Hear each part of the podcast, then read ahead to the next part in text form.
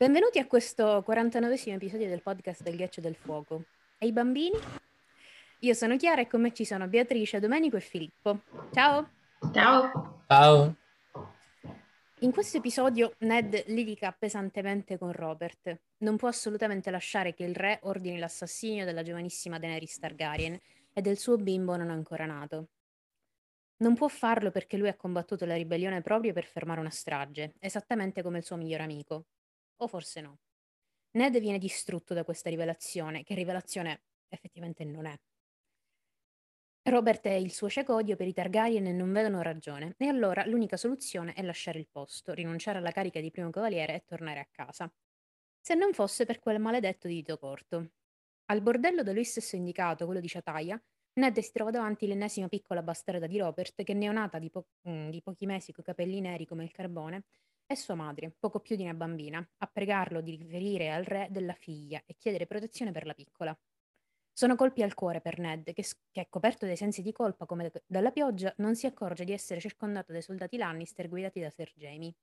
Nello scontro muore l'amico Jory Castle e per Ned iniziano gli incubi. Spoiler warning, è una rilettura, quindi parleremo di tutto e tutti, la serie, i cinque libri canonici, il mondo del ghiaccio del fuoco, Fire Blood, anche Neg, eccetera, siete avvisati. Aggiungiamo anche che le traduzioni sono tutte nostre e tendiamo a non usare la versione di Altieri. Allora, velocizzando un po' la rilettura dei POV di Ned, ci siamo trovati a dover affrontare i numeri 8 e 9 insieme, che, coincidenza vuole, siano capitoli che avvengono nello stesso identico giorno, come ci dice la timeline che di solito usiamo, e quindi il 25 settembre del 298, due giorni dopo il torneo, due giorni dopo la, conf- la conversazione più tranquilla e rilassante che Ned abbia mai avuto con Robert dopo la visita al nord, letteralmente nemmeno il tempo di gustare l'amicizia ritrovata che diverse notizie piombano dal cielo come macigni e distruggono la fragilissima pace che si era creata a corte, o almeno tra i due vecchi amici. La speranza che vi sembrava tornata, i Lannister quasi sconfitti, e Robert sembrava ragionare. Aveva addirittura chiesto scuda, scusa per Lady. Bene, dimenticatevi quel Robert. Quello che Ned ci racconta, che vede in questo capitolo iniziale, è rancoroso e iracondo. Il suo odio per i cugini Draghi non è diminuito nei 15 anni passati sul trono, anzi, è più vivo che mai e potrebbe causare danni irreparabili. Anche se alla fine cambia idea proprio sul letto di morte, è terrificante, sia per noi che per Ned, vedere Robert così fermo sulla sua idea di uccidere una ragazzina. L'unica soluzione che si presenta a Ned è la stessa di 15 anni fa, allontanarsi dall'amico e rinunciare al posto a corte. Il secondo uomo più, più potente del continente rinuncia alla sua carica pur di proteggere una bambina half a world away, marciando fuori da un concilio ristretto come nessuno si sarebbe mai aspettato dall'onorevole e rigido Stark. Sono capitoli che iniziano in medias res, a cose già fatte, le cui lacune vengono colmate dai ricordi, soprattutto in Ned 9, dove si, il, dove si vede il primo vero ricordo di una Lianna che parla a Ned, non in un letto di morte, finalmente. La lite tra i due è già avviata verso la fine. Ned e i suoi uomini sono pronti a lasciare il bordello di Ciataia. Sono capitoli abbastanza corti, stessa struttura due eventi principali in ognuno e delle riflessioni a metà tra un evento e l'altro. Siamo oltre la metà della sua storia, ma questi sono effettivamente capitoli fondamentali per l'arco narrativo. Non solo perché portano Ned sempre più vicino alla verità, a tanto così, lo diciamo sempre, ma è a tanto così, davvero, sempre per vie traverse, ma anche perché arriviamo a uno dei temi centrali della sua storyline, cioè la misericordia verso tutti gli innocenti, i bambini in particolare. Ned, per i suoi figli, in generale per tutti i minori, è disposto anche a tradire il re, il suo migliore amico, e non guarda in faccia a nessuno pur di proteggere chi deve. Gli Stark infatti sono prima di tutto questi i protettori. In aggiunta, questi sono capitoli pieni zeppi di indizi sulla RLJ. Oserei dire sono i capitoli madre per comprendere appieno chi sono i veri genitori di Jon Snow. Dico, alla fine c'è pure un aperto richiamo alla lotta avvenuta anni e anni fa alla Torre della Gioia, non un pensiero negativo su Rhaegar, il dolce ricordo della sorella e la faccia di John sempre davanti ai suoi occhi, esattamente come la sua da giovane a popolare gli incubi. E il tutto nel giro di poche righe, quindi direi che ci siamo, no? Poco prima di questo capitolo abbiamo Aria 3 e Game of Thrones, dove Aria origlia per sbaglio la conversazione segreta tra Illyrio e Varys nei sotterranei della Fortezza Rossa. Aria stava cacciando gatti, in particolare stava dietro il feroce gatto nero del castello, che sappiamo essere Balerion, il gattino di Renis. Ce l'aveva quasi fatta, se non fosse che passavano di lì Myrcella e Tommen e i loro tutori. Aria scappa per non essere riconosciuta e sgridata. Purtroppo per lei si perde nel buio del castello che non conosce. Tra, quest- tra stanze sconosciute trova i primi teschi i- i- dei diari Targaryen e poi le voci di due uomini. che lei non riconosce. Parlavano di cose strane, di primi cavalieri morti o che potrebbero morire a breve, di lupi e leoni in lotta e di verità scomode che potrebbero venire a galla. Dice, eh, i, i pazzi hanno tentato di uccidere il suo figlio e quindi quello che è peggio è che ne hanno fatto un- una cazzata. Non, ha, non è un uomo che, pensare, che mh, potrebbe lasciar stare questo. Ti avverto, il lupo e il leone si verranno, verranno presto alla gola, cioè si verranno presto alla guerra, che lo, voglia- che lo vogliamo o no. Questo effettivamente suggerisce che Varys non abbia un'idea chiara di chi abbia attentato alla vita di Bran. Effettivamente pensano che siano stati i Lannister in generale e dice se un primo cavaliere del re è morto, anche un secondo può morire. Aria, dopo essere sparita per un giorno, tenta di avvertire suo padre, però al momento si trova, a dovergli, si trova Ned a dover far conti con l'arresto di Tyrion da parte della moglie Catelyn. Del pesante litigio tra i due amici riusciamo a leggere, noi riusciamo a leggere solo la fine. Ned sta implorando, pregando Robert di cambiare idea. Il suo tono è pieno di disperazione e, alla fine, a Ned non rimane altro che giocarsi la carta dell'umiliazione, chiamando il re un codardo. Robert, ti prego, ascolta quello che stai dicendo. Stai parlando di uccidere una bambina, dice. The whore is pregnant, la famosa frase di Robert, la puttana è incinta. Non è la prima volta che ne parlano, nelle Barrowlands era solo un'ipotesi perché erano venuti a sapere da poco del matrimonio, ma ora è tutto reale. Una Targaryen e il suo erede minacciano, tra virgolette, il regno di Robert e per il re e il suo concilio l'unica soluzione è l'omicidio a sangue freddo. Esattamente come 15 anni fa, come fece Lord Lannister coi figli Rhaegar. Ned è più solo che mai, solo Ser Barristan concorderà con lui, per ragioni altre rispetto alla misericordia dei bambini. Cioè, infatti, Barristan parla di onore verso il piccolo, non ancora nato, ragazzi, non pensa neanche a Daenerys che sta nel mezzo praticamente. Poi ne parliamo di Barristan perché letteralmente non ne capisce niente di questo concilio, niente. È bellissimo. Ned, in tutto questo, nel suo subconscio, non riesce a non vedere la faccia del figlio, o meglio nipote John. Allora, un piccolo in- mm, interruzione. Ricordate il discorso di Mastro Emon a John? Allora, quando John risponde che Ned avrebbe sempre fatto la cosa giusta, il ragazzo aveva ragione. In questo caso Ned è quello one in a thousand. Sì, Stannis, l'unico uomo giusto, legge fatta persona. Ma Ned non è da meno. Ned farebbe di tutto per proteggere la vita e mantenere le promesse. Che poi riflettendo non è l'unico richiamo a Stannis in questi capitoli. Più avanti Ned stesso farà, si farà delle domande sulla ribellione, delle domande sulla guerra che mettono in discussione le sue azioni di supporto a Robert, esattamente come Stannis. Nella solitudine però vediamo un Ned molto diverso dal solito. È la rabbia e la delusione che parlano, il dolore della rottura con un amico che pensava di conoscere e pensava di poter avere sempre dalla sua parte. E il Ned arrabbiato non se ne tiene una, ragazzi, nemmeno una, nemmeno di fronte al suo re, che potenzialmente potrebbe accusarlo di tradimento. Ricorda molto la rabbia di John su alla barriera con alcuni dei suoi confratelli. Le cose ironiche di questo scambio non sono poche. In primis c'è Robert che è consapevole del pericolo che incombe sul suo regno, solo che non riesce a individuarne la causa, né la fonte, che non è al momento dall'altra parte del mondo, ma è proprio dentro casa, Palese poi in questo passaggio il riferimento al mito della spada di Damocle. Allora, che sia sulla mia testa, purché sia fatto. Non sono così cieco da non vedere l'ombra del, della scura che pende sul mio collo. Oltre a un chiaro riferimento alla futura decapitazione di Ned Stark qua, le ombre che incombono sugli, ami- sugli amici e di cui Arya ha già sentito parlare. In secundis, Ned nega fermamente la possibilità dell'invasione Dothraki, cosa che sappiamo prima o poi avverrà. In poche parole, se la chiamano più o meno.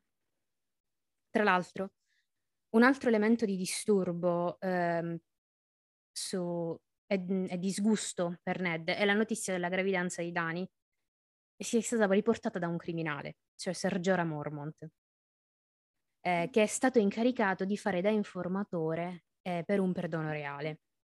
Ripeto, Ned le tenta tutte, ma è come rapportarsi con un, mudo, con un muro d'odio, d'odio, e di disumanità. Chiama il piccolo non, non ancora nato Dragonspawn e penso che la frase più pesante per Ned sia stata questa. E se è un maschio, Robert insistette, e se sopravvive... Mamma mia. Varys, in tutta la sua ipocrisia, è d'accordo con Robert. Rally non è da meno, anzi lui l'avrebbe fatto prima uccidendo anche Viserys che c'erano. È, è fantastico perché comunque tipo, l'unico che ha detto forse è l'unico errore che abbiamo fatto è proprio questo. Va bene, ha ragione più o meno, però. Mercy for the kids. Allora, il fatto è che per Ned la misericordia, quindi mercy, non è mai un errore. Poi ci chiediamo perché negli archi narrativi di entrambe le sue figlie questo sia uno dei tempi centrali. Però vabbè. Lo stesso dicasi per sua moglie, la futura Mother Merciless, ma di Cat parleremo un po' più avanti, in Ned 9.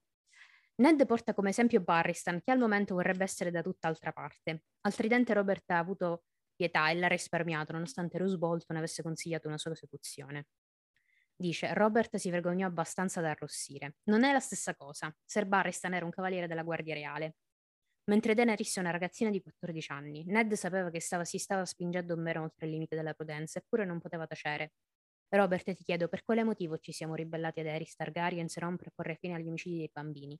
Per porre fine ai Targaryen, ringhiò il re. Maestà, non vi ho visto temere Reg- non vi ho visto mai temere Regard così. Ned cercò di trattenere il disprezzo nella sua voce senza riuscirci. Gli anni ti hanno assopito da farti così tanto assopito da farti temere l'ombra di un bambino non ancora nato. Allora, su questa cosa della ribellione fatta per i bambini o per i Targaryen, poi ci torniamo. Perché ci sono delle cose da dire. Eh... Domenico dice sì, assolutamente. Perché mi sembra strana questa cosa. Comunque. Stavo prendendo appunti. Eh, infatti vedevo scrivere. Va bene. Poi ne parliamo. Allora, l'umiliazione di cui parlavo prima è proprio questa qua. Dice, stai temendo l'ombra di un uomo morto di un bambino non ancora nato. O più avanti, quando parlano di metodi di uccisione, dice, si accarezzò Varis la guancia incipriata. Ora, il veleno, le lacrime di Lisse, diciamo, Caldrogo non verrà mai a sapere che non è stata una morte naturale. Gli occhi assonnati del, maestro, del gran maestro Pereselle si aprirono, guardò con sospetto Leonuco. Il veleno è un'arma da codardi, si lamentò il re. Ned aveva sentito abbastanza. Mandate dei sicari a uccidere una ragazzina di 14 anni e ancora vi fate domande sull'onore? Spinse indietro la sedia e si alzò in piedi. Fallo da solo, Robert. L'uomo che emette la sentenza dovrebbe brandire la spada. Guardala negli occhi prima di ucciderla. Guarda le sue lacrime e ascolta le sue parole. Le devi almeno questo. Allora, Ned oltrepassa limiti che un uomo normale, un qualunque altro lord, non si sarebbe nemmeno permesso di pensare possibili. Eppure lo fa, sperando che l'uomo che un tempo pensava di conoscere non superi quei, i suoi limiti e ordini il suo di omicidio, cosa che oltre a quello di Daenerys. Comunque, le parole di Paiselle sono vuote in generale, cioè, dice un bordello di cose, una cosa doveva dire, sono d'accordo, va bene. L'unica cosa interessante è l'ultima, quando parla di una, via, di una vita contro quella di un intero regno, cioè dice non è forse più saggio, più gentile che Daenerys muoia ora così che milioni possano vivere?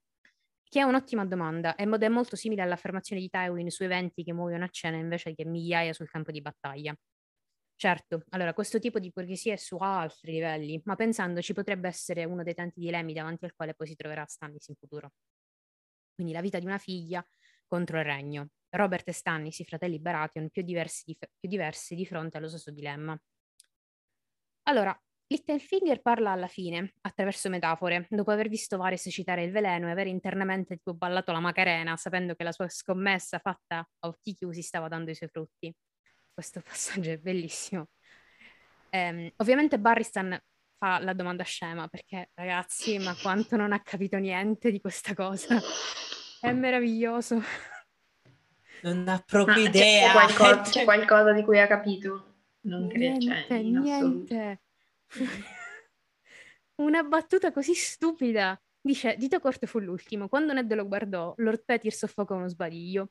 Quando ti trovi in letto con una donna brutta, la cosa migliore da fare è chiudere gli occhi e, dargli, e darsi da fare, dice. Aspettare che non renderà la donna più bella, baciala e falla finita. Baciala?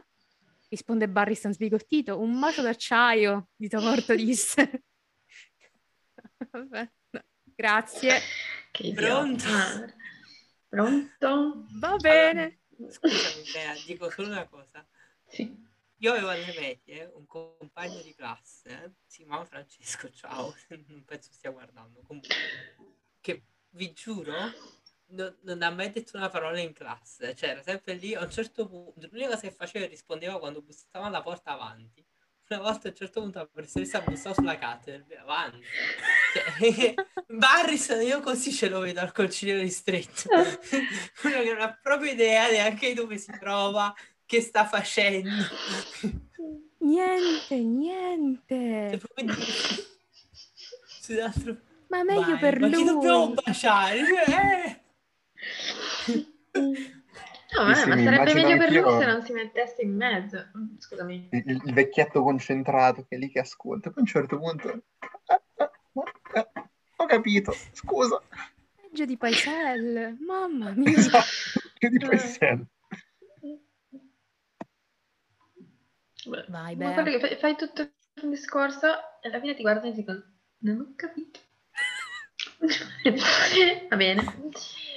Niente, torniamo a dito corto. Quindi è chiamato per ultimo a votare e, come diceva Chiara, trattiene uno sbadiglio. Eh, questo ci dice fin dall'inizio che Dito Corto sottovaluta gli avvenimenti eh, di Essos, quindi tutto ciò che riguarda Daenerys, in generale tutta la trama magica, e questa cosa non potrà alla lunga che arrecargli danno. È un po' un reminder che ci viene lasciato fin dall'inizio, perché comunque qua vediamo Dito Corto nel massimo della sua auge e, e dei risultati dal punto di vista politico, però appunto c'è sempre questa spada di Damocle per tornare alla metafora precedente che gli pende sulla testa. Comunque, dito corto, si dice favorevole all'assassinio di Daenerys e lo fa con una cruda metafora sessuale, appunto questa qua. Ehm, c'è da dire su questo che dito corto avrà anche molte abilità, però non si può dire che sia un uomo perfettamente controllato, cioè spesso gli scappano questo tipo di battute rozze a sfondo sessuale, è una cosa che non riesce a trattenersi dal fare, come anche sappiamo dagli scorsi capitoli il suo continuo vantarsi per tutta la corte delle notti che aveva trascorso con le sorelle Talli in passato, sia l'una che l'altra, almeno a quanto crede lui. E, e il più forte di lui lo fa anche quando chiaramente questo gli aliena il resto del concilio ristretto e va a evidenziare quello che più gli rode, cioè le sue origini umili e la sua appartenenza al più basso livello della nobiltà. Insomma, origini non nobili. Eh, sappiamo che appunto la, la famiglia di Tocorto è nobile solo da un paio di generazioni e comunque proprio di eh, diciamo, la nobiltà del più infimo livello. E ehm, insomma, questo questi suoi comportamenti che a volte scappano sono parte del motivo per cui, per quanto lui possa salire in alto, non sarà mai veramente accettato come uno di loro dai grandi nobili. E questo è, da un lato, una cosa che gli gioca a favore perché appunto sempre viene sottovalutato, dall'altra è comunque una cosa che lui, lui rosica per questo e, e ovviamente lo snobismo non è aiutato da diciamo magari certe uscite che non sono consone al rango. Ecco. Bene, Dio corto, fantastico comunque, poi ne parliamo perché c'è tanto da dire, molto presente in questi due capitoli. Allora, la frase di congedo di Ned ci riporta al discorso fatto in Ned 7, quando Robert chiedeva a Ned se lui fosse stato un re migliore di Eris. Ned aveva fatto il vago, qua invece proprio glielo dice in faccia. Ti pensavo un uomo migliore, Robert. Pensavo avessimo incoronato un re più nobile. Allora, all'uscita Ned li sente parlare di uomini senza volto, i faceless, man, i faceless man. Il problema, come dice Littlefinger, è che sono molto costosi, forse troppo. Fun fact, il binomio Faceless Man viene nominato solo quattro volte in tutta la saga, col significato di setta degli assassini. In Eddard 8 e Game of Thrones, il prologo di A Clash of Kings, Tyrion eh, 11, A Storm of Sword, e Arya 2, A Feast for Crows. Punto. Nessun altro posto. Altro posto. Um, poi successivamente, quando Dito Corto andrà a trovare Ned nelle sue stanze, eh, affermerà che queste sue lamentele sull'esorbitante costo dei Faceless Men che aveva nato durante il concilio fossero mirate ad evitare l'assassinio di Daenerys. Eh, e dice, a dire il vero, ho fatto più io un favore alla ragazza Targaryen che tu con tutto il tuo parlare di onore. Che qualche mercenario ubriaco di sogni di nobiltà cerchi pure di ammazzarla. Probabilmente farà un pasticcio, dopodiché i Dothraki staranno in guardia. Se mandassimo un Faceless Man sarebbe già belle morta. Comunque questo mh, presumibilmente è solo un tentativo di tenersi buono Ned, eh, abbas- diciamo di far finta di essere la sua parte abbastanza da convincerlo ad ascoltarlo un'ultima volta. Difatti Dito Corto non ha idea che Giora in realtà non abbia intenzione eh, di uccidere la principessa, quindi eh, non c'è ragione per cui debba essere convinto che affidarsi a, una, a un mercenario o che o, insomma, non, non raggiunga lo scopo. Il microfono. Sono un coglione, scusatemi. Mm. Allora, Ma il mio microfono si sente? Sì, Normale? normale. sì, bene, a me si sente bene a sto punto. Sì, sì, Sì, sì. sì. Ok.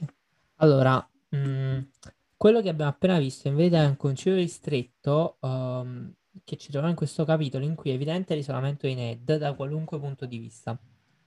Eh, la cosa ci fa vedere che ci sono un sacco di posizioni a favore dell'assassino di Daenerys, quasi tutti sono a favore, ma a parte Barristan, per le- ma ne abbiamo parlato, ma le, ma le motivazioni sono estremamente diverse.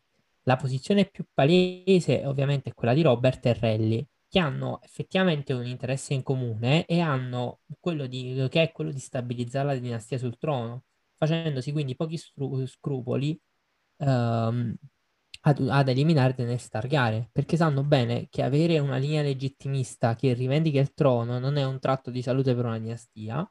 I Blackfire in questo senso hanno insegnato qualcosa alla fine, anche, anche se questa dinastia si colloca al di là del mare stretto.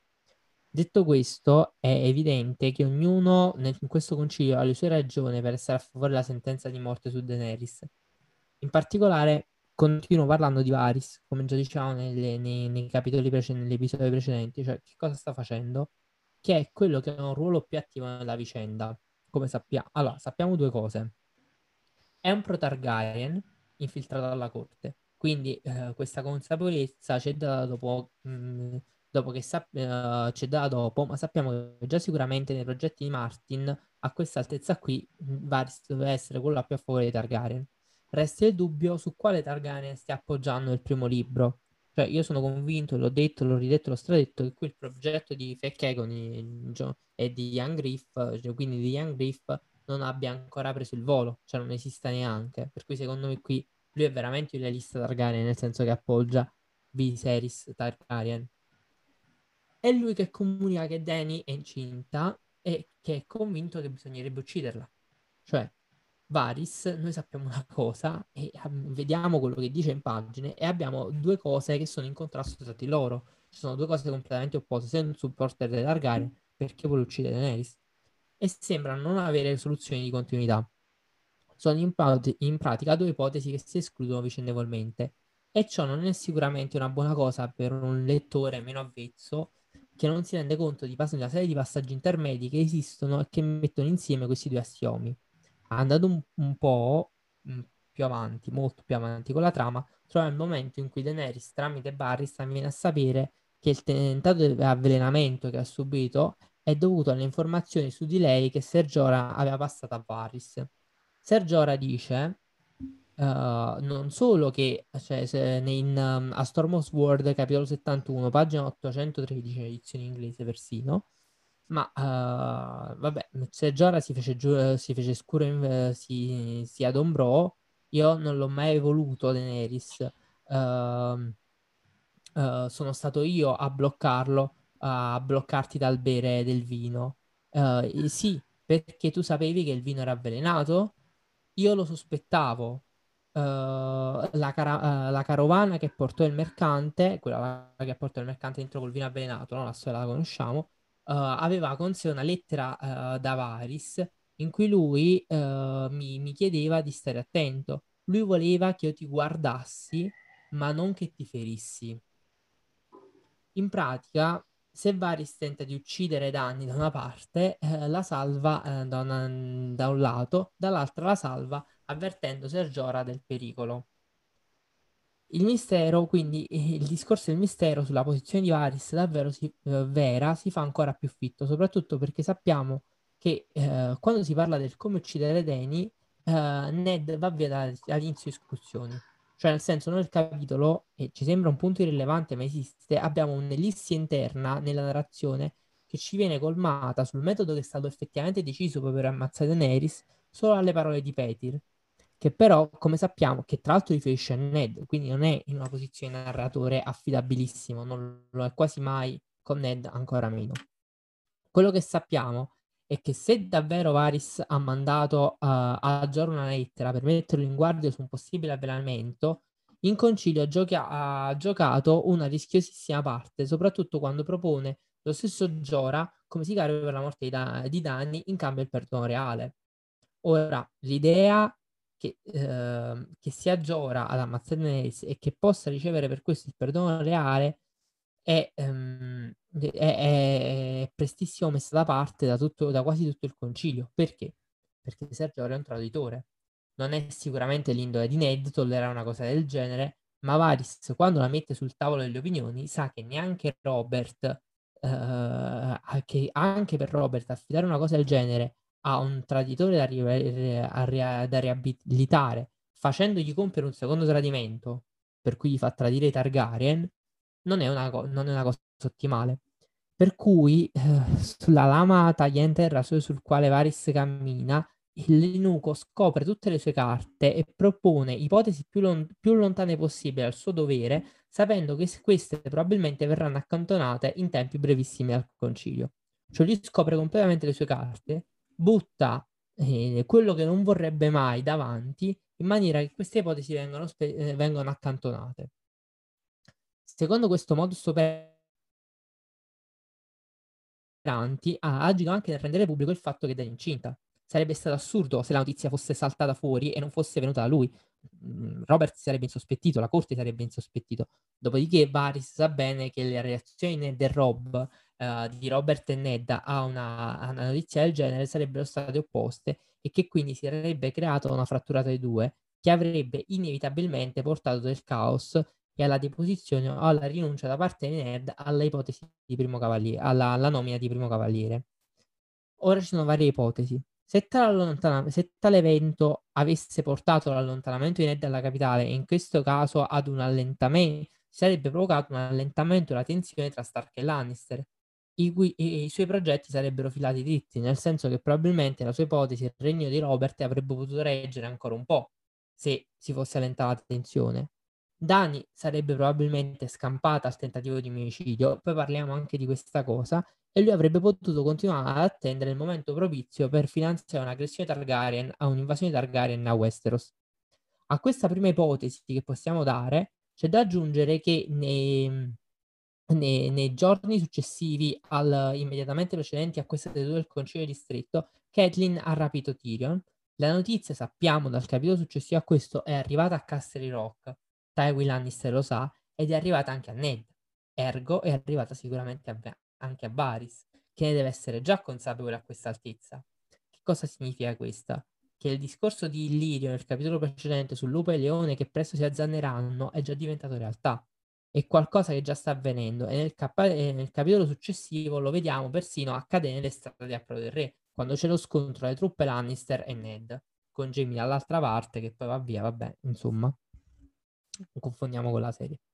Varys in quest'ottica, sapendo anche che Catelyn Stark ha catturato Tyrion Lannister e lo sta portando in, con un posto, probabilmente lui sa anche che è dell'Aquila, in quest'ottica si deve essere reso conto che il regno è immerso in un crescendo di violenza e che i tentativi di uccidere il re da ora in poi si faranno più seguenti e che in tempi brevis- brevissimi si arriverà alla guerra civile. E in questa logica va provocata l'invasione dei Dothraki del continente, che non è, eh, che non è proprio quello che Varys voleva fin dall'inizio, eh, ma confida che lui e Lirio riusciranno comunque a tenere insieme il regno anche sotto un nuovo governo, un nuovo regime instaurato dopo l'invasione dei Dothraki.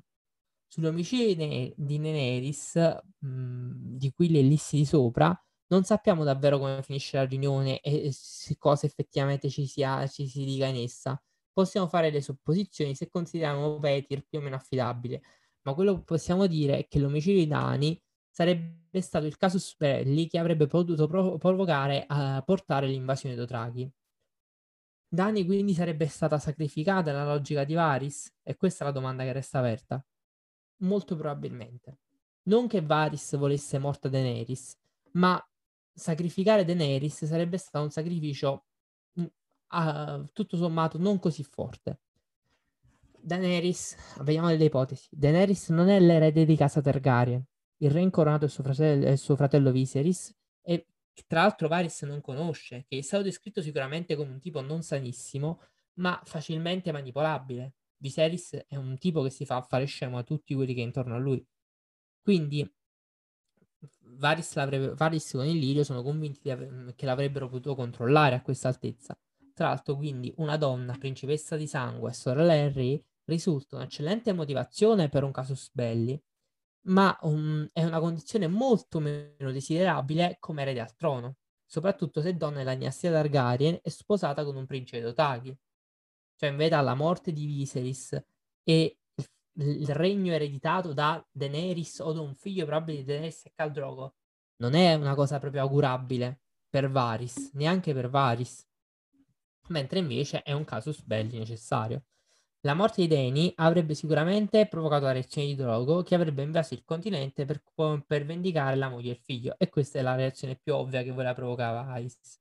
La morte di Daenerys avrebbe evitato che in caso di morte di Viserys il trono passasse a un bambino di stirpe per metà Dothraki e con lui a Drogo, creando quindi una situazione in cui i Dothraki si stabiliscono permanentemente a Westeros.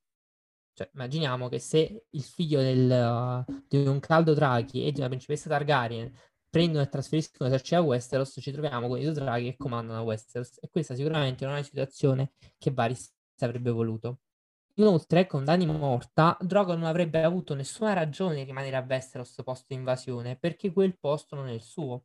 Compiuta quindi una spedizione punitiva che mette fine all'attuale dinastia Baratheon e messo sul treno l'ex cognato come un suo uomo, quindi Viserys, il Cal sarebbe tornato a Essos con l'esercito non avendo fa- legami familiari a Westeros e tra l'altro probabilmente qui avrebbe sposato un'altra donna e si sarebbe radicato nella politica di Essos, come ha tentato di fare tra l'altro perché per lui Daenerys è in verità una chiave per avere accesso ai mercanti di Ventos. Non è una pedina che la... cioè l'Occidente diventa una conseguenza. Ora, l'omicidio di Daenerys. Quanto è realmente probabile che Daenerys finisse uccisa? Mm, abbastanza. Allora, come abbiamo visto poc'anzi, non è neanche una prospettiva molto preoccupante o catastrofica per Varys. In verità Daenerys è un pezzo sacrificabile da scacchiera in questo momento il precipitare degli eventi avrebbe potuto comportare quindi questo, sacri- questo sacrificio, anzi è il più sacrificabile tra i soggetti in questione. Meglio Daenerys che il fratello Viserys. Dopodiché non possiamo non pensare che il discorso, oh, Caldrogo, non possiamo non pensare che il discorso di Rito Corto fatto a Ned dopo abbia qualche ragione. Se tutto il tentativo della corte per uccidere una regina Dothraki e una principessa Targaryen di fatti si conclude nel non, non, nel mandare un sicario a scovarla, un uomo senza volto, un esercito, ma mettere una taglia sulla sua testa, mentre una taglia costosissima, il titolo di Lord, ma è comunque una taglia, mentre Varys manda a Ser Jorah un avviso com- su come difenderla, insomma è un tentativo piuttosto fiacco, è depotenziato, è molto blando. Probabilmente nella, cioè, c'è, c'è davvero una mancanza di volontà politica cioè, in questo concilio stretto c'è la voglia di, a parte di, tranne i Robert Terrelli, di uccidere davvero una principessa che eh, rappresenta per, per, loro un pericolo, verità nessuno in questo concilio vuole davvero ammazzare Daenerys, perché a nessuno gliene frega niente di questa storia. Lo dicono semplicemente per fare un favore al re, per fare un favore a Relli, perché non hanno il coraggio di dire le cose, ma neanche perché non hanno neanche la forza ideologica nel sostenere che non bisogna ammazzare una quattordicenne che invece ha Ned o che invece ha per, per modo suo Barristan, ma in verità non hanno nessun interesse. Cioè non si ammazza una persona mettendo una taglia sulla testa. Non è mai successo. Perché quando, quando Peter Bedici dice sì, ma tu pensi che andrà un mercante un po' impacciato, farà un tentativo, probabilmente sarà raggiunto dai Dotrachi e che andranno a questo punto in allarme, probabilmente ha ragione. Poi, come abbiamo come già spiegato, anche se fosse morta Daenerys, sarebbe stato un pezzo totalmente sacrificabile nella scacchiera di Varys. Agli altri non sarebbe fregato niente a questa altezza qui. Cioè, noi abbiamo un'idea di Daenerys che è assolutamente pompata da quello che lei sta dopo, ma a questa altezza è un ramo cadetto Targaryen, cioè l'erede è Viserys, è lui che va difeso al massimo e sulla cui morte si potrebbe effettivamente dire, beh, magari evitiamola, ma su Daenerys mai. Tra l'altro su Viserys non se ne parla più in questo capitolo, non si mettono taglie sulla testa di Viserys. Cioè Robert diceva, ah, voglio morto pure il fratello. il discorso cade nel nulla, nessuno se ne preoccupa mi- minimamente. E lì Varys veramente fa accadere il discorso e non svela le sue carte. Quello che comunque voglio dire che resta evidente e su cui vorrei concludere è che Varys, già nel capitolo precedente, sta navigando a vista, ma qui ha cambiato decisamente strategia. Se prima ha tentato di opporsi al corso degli eventi, avvisando Ned dell'attentato alla vita del re che doveva compiersi nella mischia, ora alla luce anche il rapimento di Tyrion, non solo a secondo il flusso, il flusso degli eventi e la tempesta che si sta scatenando su Westeros, ma cerca anche di venirne a capo e di domare gli eventi, cosa che comunque non gli verrà mm, bene perché alla fine il problema è che un Targaryen muore, ma muore il Targaryen sbagliato per lui, muore Viserys. Sì. Gran peccato. Ah, E poi comunque ha ragione, nel senso abbiamo una visione di Daenerys pompata dal post eh, nascita dei draghi, però nel- nell'ottica, nella metafora di una scacchiera, Daenerys in questo momento è un piccolo pedone che soltanto quando arriva alla fine fa il cambio e diventa regina. E basta. Per ora il pedone è molto sacrificabile. Nel, Cioè, nel tra lei, degli Khal scacchi. Drogo e Viserys, lei è il pezzo più sacrificato. Khal Drogo è un Sì. esercito, Viserys le- ha la legittimità di diritto su Westeros, lei è la sorella di un re e la moglie di un Khal. Non conta quasi niente. È il pezzo sacrificabile nella scacchiera Esatto. di Varys a questa Sì, altezza sì. qui. E tra l'altro è un otti- però è un ottimo casus belli. C'è un ottimo motivo per cui si fa un'invasione. Mhm.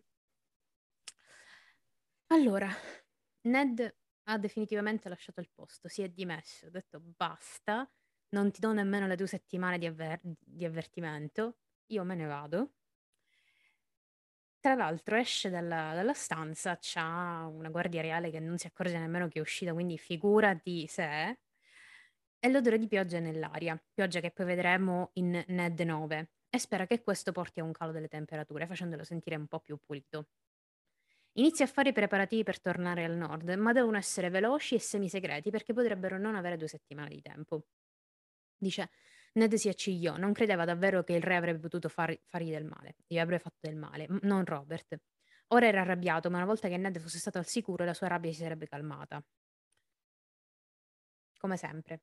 Sempre? All'improvviso, a disagio, si trovò a ricordare Rhaegar Targaryen, 15 anni dalla morte, eppure Robert lo odia come allora. Era un'idea inquietante. Non avrebbe mai dovuto lasciare il nord, Winterfell. Avrebbe dov- Insomma, con Catelyn avrebbero potuto avere un altro figlio. Erano ancora abbastanza giovani. sei, ne volevano sei. Sono Comunque, fissati, Dio sono santo. fissati. Vabbè, dico, Catelyn 2 è Game of Thrones, lo sappiamo tutti come finisce. Comunque, si amano, ma alla fine se lo possono anche permettere. Allora, dice, negli ultimi tempi si era spesso ritrovato a sognare la neve, nelle profondità quiete del bosco, eh, del bosco del lupo del- di notte. Allora, qua probabilmente Martin voleva scrivere Godswood invece che Wolfswood. Insomma, un po'... Qua è sbagliato, Godswood. Anche perché questo Godswood poi si collega con Sansa, che lo sogna molto spesso, che, cioè, quindi è Godswood, non Wolfswood. Il pensiero dell'amico violento lo inquieta, ma lo inquieta ancora di più lasciarlo solo in un covo di vipere. In più ci sono il mistero della daga e l'omicidio di Gionarin ancora irrisolti. Sa che la soluzione è vicina, ma non la vede. Quello che vede invece è la soluzione al problema corrente, l'andarsene dalla capitale il più presto possibile. Di amare. Oddio, finalmente qualche pensiero un po' più logico. Comunque, in questo modo avrebbe potuto far tappa a Dragonstone e parlare con Stannis di tutti i suoi dubbi e tutti i suoi possibili segreti nascosti. Eppure, e quando l'avrai la verità, cosa succederà? Alcuni segreti sono più sicuri se tenuti nascosti, alcuni segreti sono troppo pericolosi da condividere, anche se con le persone che amiamo di più e ci fidiamo di più. Va bene. Continua, dice, Robert poteva farne parte dell'assassinio di Bran, del tentativo? Non l'avrebbe mai pensato, ma una volta non avrebbe nemmeno pensato che Robert potesse comandare l'uccisione di donne e bambini. Catelyn aveva cercato di metterlo in guardia. Catelyn aveva ragione, volta numero uno di mille mila. Aveva detto, di- aveva detto, conoscevi l'uomo, il re è un estraneo per te. Prima se ne andava da parola del re, meglio era. Se l'indomani ci fosse stata una nave che salpava verso nord, sarebbe stato meglio essere su di essa. Detto ciò, entra in scena Littlefinger, che sembra fiutare i moventi migliori per comparire e rompere le scatole. Cioè, dà fastidio, anche perché sappiamo che lui sta solo giocando qua. Si sta divertendo da matti. Parla di, con Ned dandogli briciole solo per tenerlo in capitale e attuare il suo piano, che comunque al momento non c'è. È un costante work in progress, una scommessa, è un azzardo continuo e mannaggia a lui gli riesce.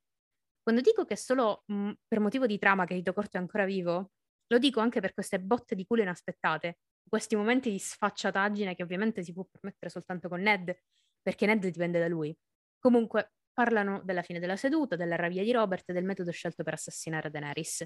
Robert garantirà un titolo a chiunque ucciderà la ragazzina, che è la stessa cosa che ha fatto Cersei quando ha detto a chiunque vi do il titolo di Lord, basta che mi portate la testa di Tyrion. Tale marito, tale moglie. In ogni caso, oltre a dare lo stupido a Ned, gli indica anche il bordello dove potrebbe trovare una delle risposte alle mille domande. E che Ned non si preoccupi, non è la presa in giro che non nasconde Catelyn lì dentro. Dice: Non è l'omicidio che mi diverte, Lord Stark, ma voi. Governate come un uomo che balla sul ghiaccio marcio. Oserei dire che farete un, no- un nobile tonfo. Credo di aver sentito il primo scricchiolio stamattina grande pezzo di M, sei tu che hai creato il, graccio, il ghiaccio marcio per, per, Ned Stark, però va bene così. Eh, pieno di foreshadowing della morte di Ned Sig. Allora, eh, in Game of Thrones, Dito Corto passa praticamente tutto il tempo in cui lo vediamo fare questo, cioè a fomentare la guerra Stark-Lannister. In particolare spende un sacco di tempo a dare dritte ad assistere Ned nelle indagini sull'omicidio di John Arryn, il che implica per lui un notevole impiego di tempo e di risorse eh, per il controllo costante dell'operato del primo cavaliere e poi anche in prima persona.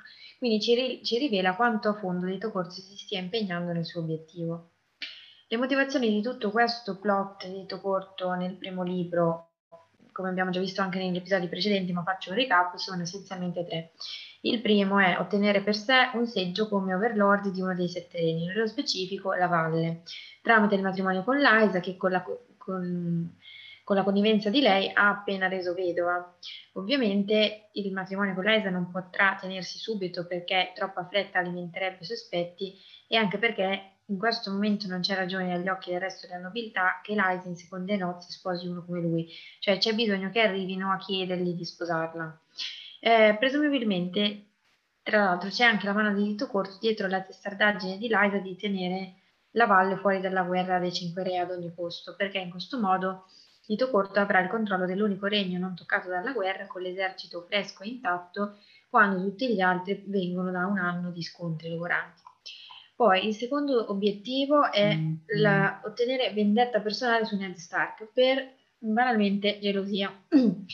deve essere stata per lui una soddisfazione enorme prendere per i fondelli l'uomo che gli ha, diciamo, tra virgolette, rubato Cat, una, tes- tessendo una tela da cui il malcapitato Ned non sarà più in grado di liberarsi fino a arrivare a, montare la sua testa su una picca. Non dimentichiamo che è dito corto a bisvegliare le orecchie di Geoffrey per convincerlo a disporre l'esecuzione di Ned anziché l'esilio alla barriera. Terzo obiettivo, fare in modo che la guerra e il caos facciano a pezzi l'attuale struttura politica interna dei sette regni in modo appunto da eh, guadagnare, eh, diciamo, scalare la scala sociale approfittando della confusione, il famoso chaos is a letter che non è una citazione dei libri, però eh, ci sta. Dopo aver fabbricato la prova, cioè la lettera fatta scrivere da Liza per convincere Ned e Catelyn della colpevolezza di Lannister nell'omicidio di Jon Arryn e quindi far scendere Ned in capitale, li ha poi implicati i Lannister anche nel tentato omicidio di Bran, con il, la questione del pugnale, ha messo Ned sulla pista di Seriug per poi farlo ammazzare da un Benjamin dei Lannister e l'ha messo anche sulla pista dei bastardi di Robert in modo che Ned, come abbiamo visto nei precedenti, nelle precedenti puntate, facesse visita eh, a Gendry e adesso in Ned 9 lo porterà personalmente a visitare il bordello di Ciataia dove si trova la piccola barra.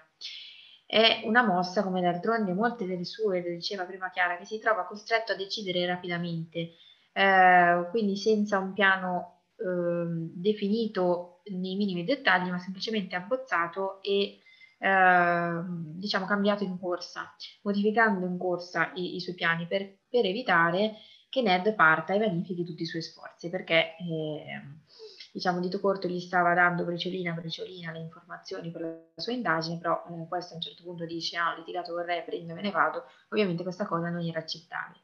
Cioè la situazione che vi si viene a creare dopo questo esplosivo concilio ristretto che vediamo in, in, in Ned 8 costringe Dito Corto a rischiare un po' di più, a esporsi in prima persona. Non c'è più tempo per buttare l'amo e aspettare con calma che Ned abbocchi e segua la sua pista, deve agire subito e personalmente per evitare che Lord Stark riesca a sfuggire vivo e vegeto dalla capitale e anche a raffreddare le tensioni con i Lannister. Eh, il momento in cui Ned accetta di seguire questa ultima pista che gli sventola davanti di corto, anziché imbarcarsi immediatamente per il nord, segna infatti per lui il punto di non ritorno, cioè da questo momento in poi, senza più nemmeno le spalle coperte dalla sua carica, non ha più via d'uscita e corre irreversibilmente verso l'epilogo di sangue. Eh, per ottenere il suo obiettivo, Dito Corto punta sulla frustrazione di Ned per dover lasciare la capitale con l'indagine ancora irrisolta e ovviamente anche stavolta vince la sua scommessa. Infatti prima che lui arrivi avevamo visto Ned tra sé e sé eh, rimuginare con rabbia sul fatto eh, di dover andarsene senza aver concluso il suo lavoro.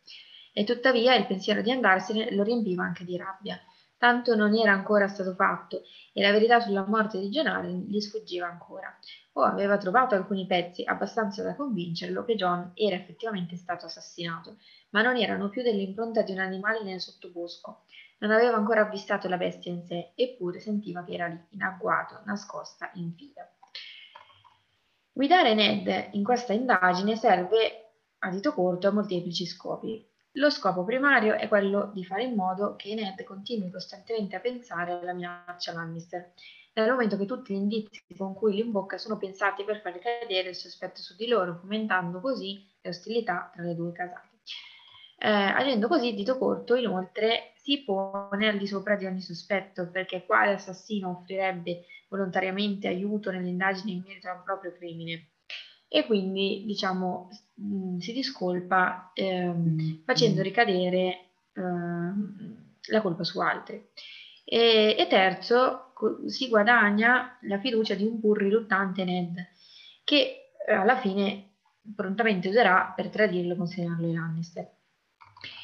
Ehm, a questo punto, eh, riallacciandomi un attimo a tutto il discorso che faceva prima Domenico, vorrei ehm, analizzare un attimo la relazione tra Littlefinger e Varys e tra i loro piani nel primo libro, in A Game of Thrones. E uh, per farlo partirei da, um, da, quello che ha detto Martin al riguardo in un'intervista, di cui troverete poi il link in descrizione, c'è cioè il video proprio, ehm, in cui gli avevano chiesto come descriveresti il rapporto tra Dito Corto e Varis, e lui dice antagonistico. Entrambi sanno molto riguardo all'altro, incluse alcune cose molto pericolose, quindi sono essenzialmente in una situazione di stallo perché ognuno sa che se rivelasse informazioni incriminanti riguardo all'altro, l'altro farebbe lo stesso e verrebbero distrutti entrambi. Quindi sono in qualche modo bloccati in una sorta di stallo. Penso che Dito Corto abbia una migliore conoscenza di ciò che Varys vuole piuttosto che il viceversa. Dito Corto è un agente del caos a cui piace essere imprevedibile e riesce ad esserlo. Ehm, nei successivi libri, almeno quelli editi della saga, Dito Corto e Varys giocano delle partite non direttamente collegate e dunque non entrano in aperto conflitto l'uno con l'altro. L'unico libro dove vediamo i due confrontarsi, a rivalizzare direttamente e mettersi bastoni tra le ruote è proprio Game of Thrones. Quindi diamo un attimo uno sguardo a come i piani di ciascuno influenzano e intralciano eh, quelli dell'altro. Ehm, partiamo dalle, diciamo, strategia iniziale, le prime mosse, apertura del libro. Dito corto fa avvelenare, e, e antefatto, Dito corto fa avvelenare John Arryn da Liza e le fa scrivere la lettera per incolpare i Lannister, intende così far scoppiare una guerra civile per liberare terre e titoli per se stesso in modo da migliorare il proprio status al punto di poter sposare la stessa Liza e prendersi la valle. Invece il piano di Varys, ehm, allora qua farei un attimo uh, appunto, ne parliamo poi sicuramente dopo nella discussione. Quello che diceva prima Domenico, che trovo molto giusto, eh, parte, dal, diciamo, parte dal presupposto che qua Martin non avesse ancora pensato a ehm, Fake Egon e tutta quella trama. Ehm, per cui quello che ha detto prima Domenico è sostanzialmente un'analisi di quello che evidentemente Martin stava pensando per Varys nel momento in cui lo scriveva, però diciamo noi ora come lettori eh, dobbiamo anche partire dal presupposto che la, la, trama di Egon è stata inserita e quindi in qualche modo mh, in Universe essere devono essere giustificate le azioni di Varys alla luce del, di, delle informazioni che, che l'autore ci dà successivamente. Quindi eh, io in questa analisi, per cercare di far tornare tutti i pezzi, eh, non partirò dal presupposto che Varys sia qua un pro Targaryen nel senso di un pro Viserys, ma che eh, diciamo utilizzi in qualche modo i Targaryen per il suo scopo ultimo che è quello di installare sul trono Aegon. Quindi alla luce di questo, il piano di Varys sarebbe sempre far scoppiare una guerra civile a Westeros, però al momento giusto, non troppo presto. Per cui fa sposare Daenerys a un Cal, in modo che Viserys insieme ai Dothraki possa invadere e creare il caos, e poi successivamente Varys possa presentare Aegon come il salvatore e installarlo sul trono. Eh, il discorso, mh, mm, diciamo, del timing della guerra civile è un punto su cui Dito Corto e Varis nei relativi piani sono in disaccordo e quindi li mette involontariamente l'uno contro l'altro. Infatti per Varis eh, è ancora troppo presto e le mosse di Dito Corto lo mettono in crisi.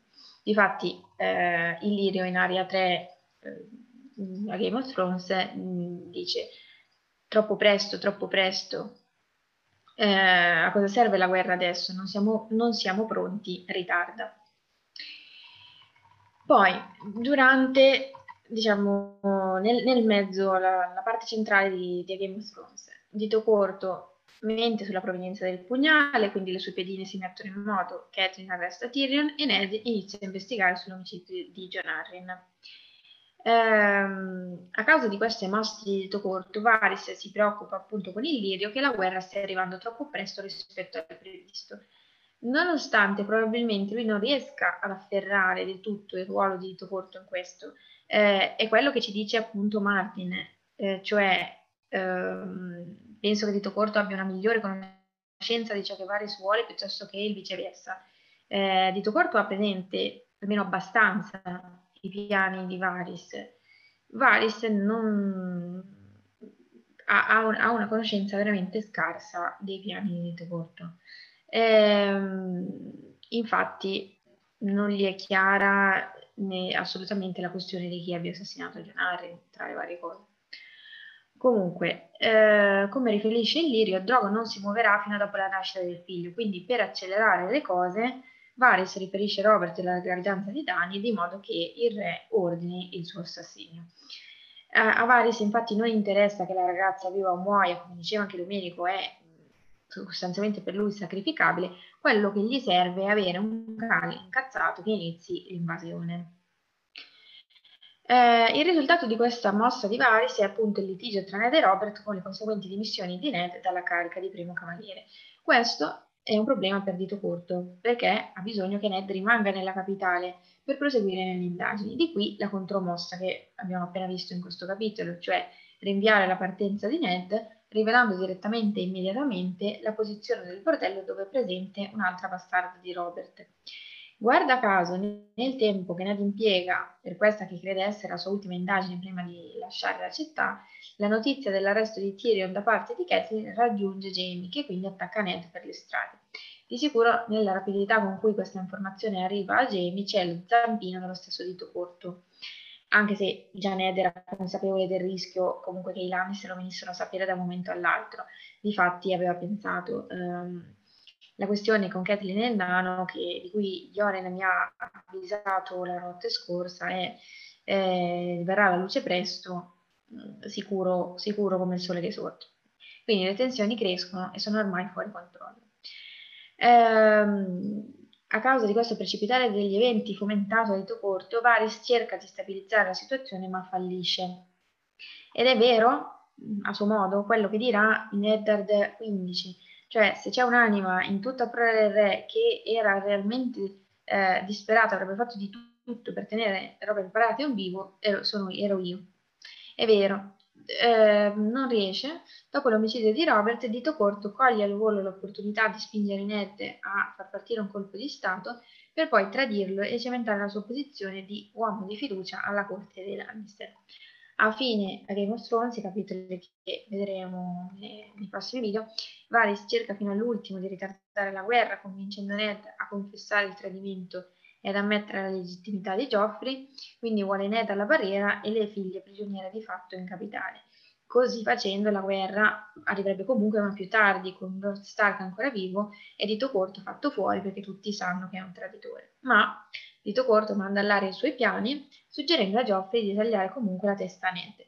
Quindi, in conclusione, tutto questo primo round, che eh, sostanzialmente coincide con il primo libro, viene palesemente vinto da Tito Corto tra i due. Cioè a questo punto la guerra è certa, è inevitabile subito, quindi era quello che, che lui voleva, e poi ancora peggio per Varys, Drogo muore per una ferita random, il Kalasar si disperde, quindi ehm, che lui sappia a questo punto tutta la questione dell'invasione dei Dothraki salta. Ripetiamo ancora una volta, Dito Corto non ha un piano, Dito corto va dove lo porta la corrente. È ah, un canovaccio, diciamo. Un canovaccio. E poi improvvisa sulla base del, dell'obiettivo che si pone. Un attore perfetto. Mamma mia. Fantastico. Allora, arriviamo finalmente a Ned 9, che avviene poche ore dopo. Troviamo infatti Ned che esce dal bordello che ha visitato con dito corto. Nella sala comune trova Lord Baelish che parla con Cetaglia è Heward che intenta giocare una sorta di strip poker con una sex worker. Scena fantastica anche questa perché dice Ned lo trova mezzo nudo e dice vabbè, ok. non ci viene né raccontato l'incontro con la ragazzina né l'ingresso al bordello. Iniziamo dalla fine, un po' come la storia di Ned in questo libro. Tutti i suoi vent'anni li vediamo tramite sogni e ricordi, mentre i suoi ultimi mesi ce li racconta lui. Indicativo anche che sia questo il capitolo con, con, ehm, con il Ned forse più distratto di sempre, per ovvie ragioni. Non è lucido, non dopo aver incontrato la ragazzina con la bimba dai capelli scuri. È sempre perché Martin sa dove posizionare i suoi capitoli. Questo non è solo il POV di Ned che precede il sogno della Torre della Gioia, ma è anche il capitolo con una scena di lotta che ricorda perfettamente il combattimento giù a Dorn con l'esatto numero di morti e un bastardo di mezzo. Più avanti vedremo come, vi lascio il link in particolare in descrizione che parla proprio della scena Stark vs Lannister. Arel J comunque ovunque, cioè anche perché qua ci sono tutti e tre, Lianna, John e Rhaegar. Palesi. Di seguito.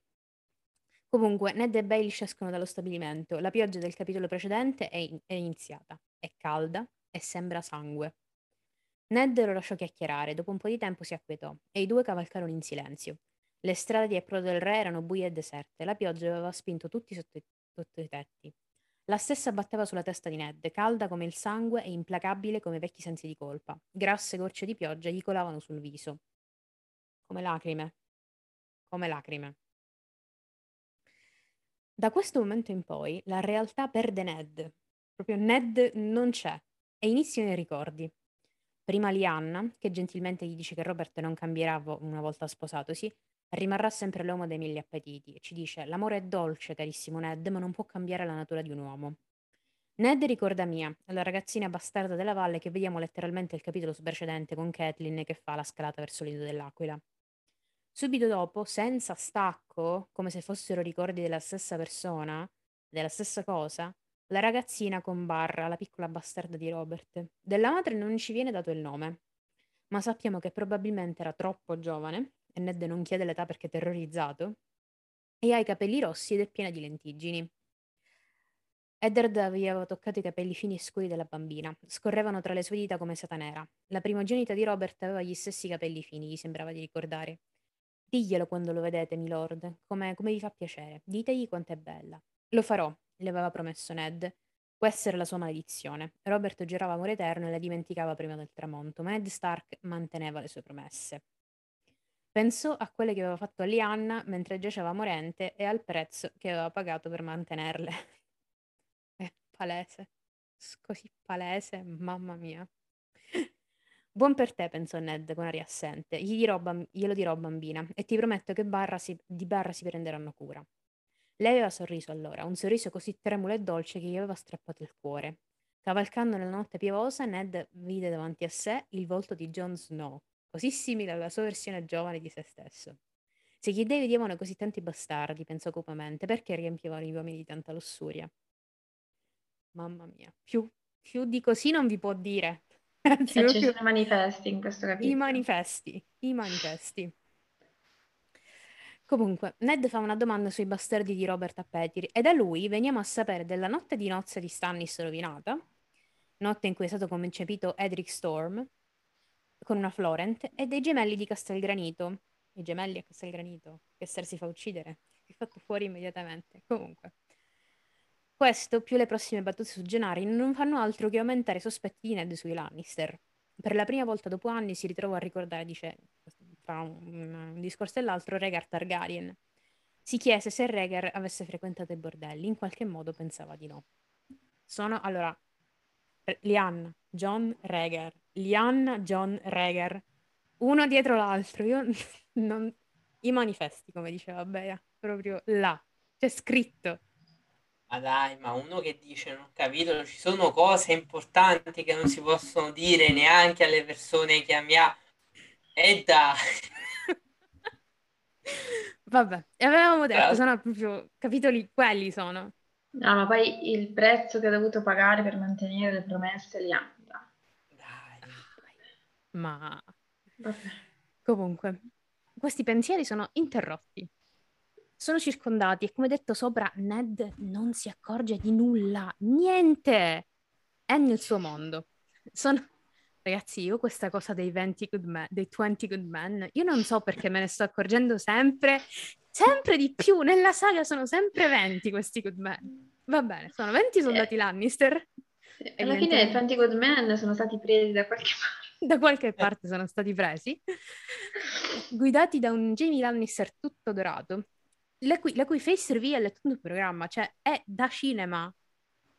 È proprio, si sente prima la voce, poi da sotto l'immagine del- del- dei zoccoli del cavallo, sale il pettorale della- dell'armatura e poi la faccia. Tra l'altro è una cosa che non esiste, cioè nel senso No. non è una cosa, cioè una cosa che poi esiste solamente se hai una videocamera, questa inquadratura che fa. Sì, Mm-mm. Sì. Cioè, capi? Non, non- non- esiste che tu nel mondo vedi prima gli zoccoli del cavallo e poi vedi chi ci sta sopra. Se devi guardare a terra, cioè non è, non è normale come cosa. Solo che lui sta pensando che sta girando un film. sì, sì. Sì. Comunque, Jamie dice, era il primo cavaliere del re, il fango tutti gli zoccoli dello stallone, la fila si separò davanti a lui. Su una corazza d'oro il leone di Lanni- degli Lannister la sua sfida. Ora, a dire il vero, non sono sicuro cosa sia. Quindi, va. Allora, tra uno scambio di battute e l'altro, capiamo che Jamie vuole vendetta per la cattura di suo fratello Tyrion da parte di Catelyn. E come aveva anticipato Tyrion, Jamie è intervenuto in suo soccorso per salvarne l'onore, tra virgolette. Però quello che Jamie non si aspetta è la difesa delle azioni di Catelyn e il coordinamento della coppia anche a distanza. Anche senza essersi parlati per settimane. Bellissimo. È incredibile come Ned si fidi della moglie, anche se non abbastanza per il segreto, e come la coppia lavori in sintonia. Come stia intimamente pensando, madonna che cazzata che ha fatto. Però... Non posso Eh, tradire mia moglie. non posso dire che sta facendo una cosa assurda per me. Esatto, devo coprirla in qualche modo. Che non è proprio il momento quello che accade qua, però lei non ne può sapere niente. Cioè, No, mischina, non ne può sapere niente. Vabbè, eh, devo farla copro.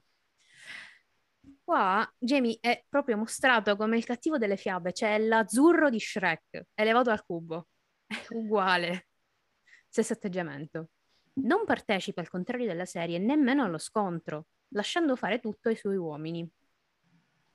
Ordina di lasciare integro Lord Stark, sia mai mettere in pericolo la vita di Tyrion, anche se dubita che la nobile Lady Catelyn possa uccidere un suo prigioniero e ordina che siano fatti fuori il resto dei suoi uomini invece. Qua Jamie ha perfettamente ragione e ha un assaggio pers- del- di questa cosa nella sua persona giù nelle segrete di Delta delle Acque. Non è tanto fortunato invece Campanellino, che è il terzo ostaggio di Catelyn, a cui lei taglia la gola nel più disperato dei momenti.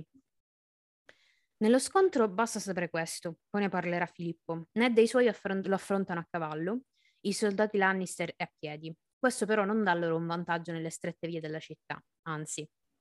Will, Eward e Jory Castle ci rimettono la vita, mentre Ned cade da cavallo e si spezza una gamba. Da lì in poi entra come in un limbo, perde conoscenza per un periodo e lo trovano esattamente come la Torre della Gioia, abbracciato il cadavere de- prima della sorella e ora dell'amico Jory, sotto l'incessante pioggia mista a sangue. Ricorda a tratti di essere portato al castello, anch'esso color sangue, e poi Paisel che gli dà da bere del latte di papavero per, per il dolore prima di medicargli la ferita. Questo passaggio all'ultimo è stranissimo perché è come se non fossimo, non, non ci fosse raccontato attraverso il POV di Ned. Ci sare- è, mm, non lo so, Strano. è strano, strano. però L'ho comunque è normale. È normale perché Ned non c'è, non è Ned quello. Va bene.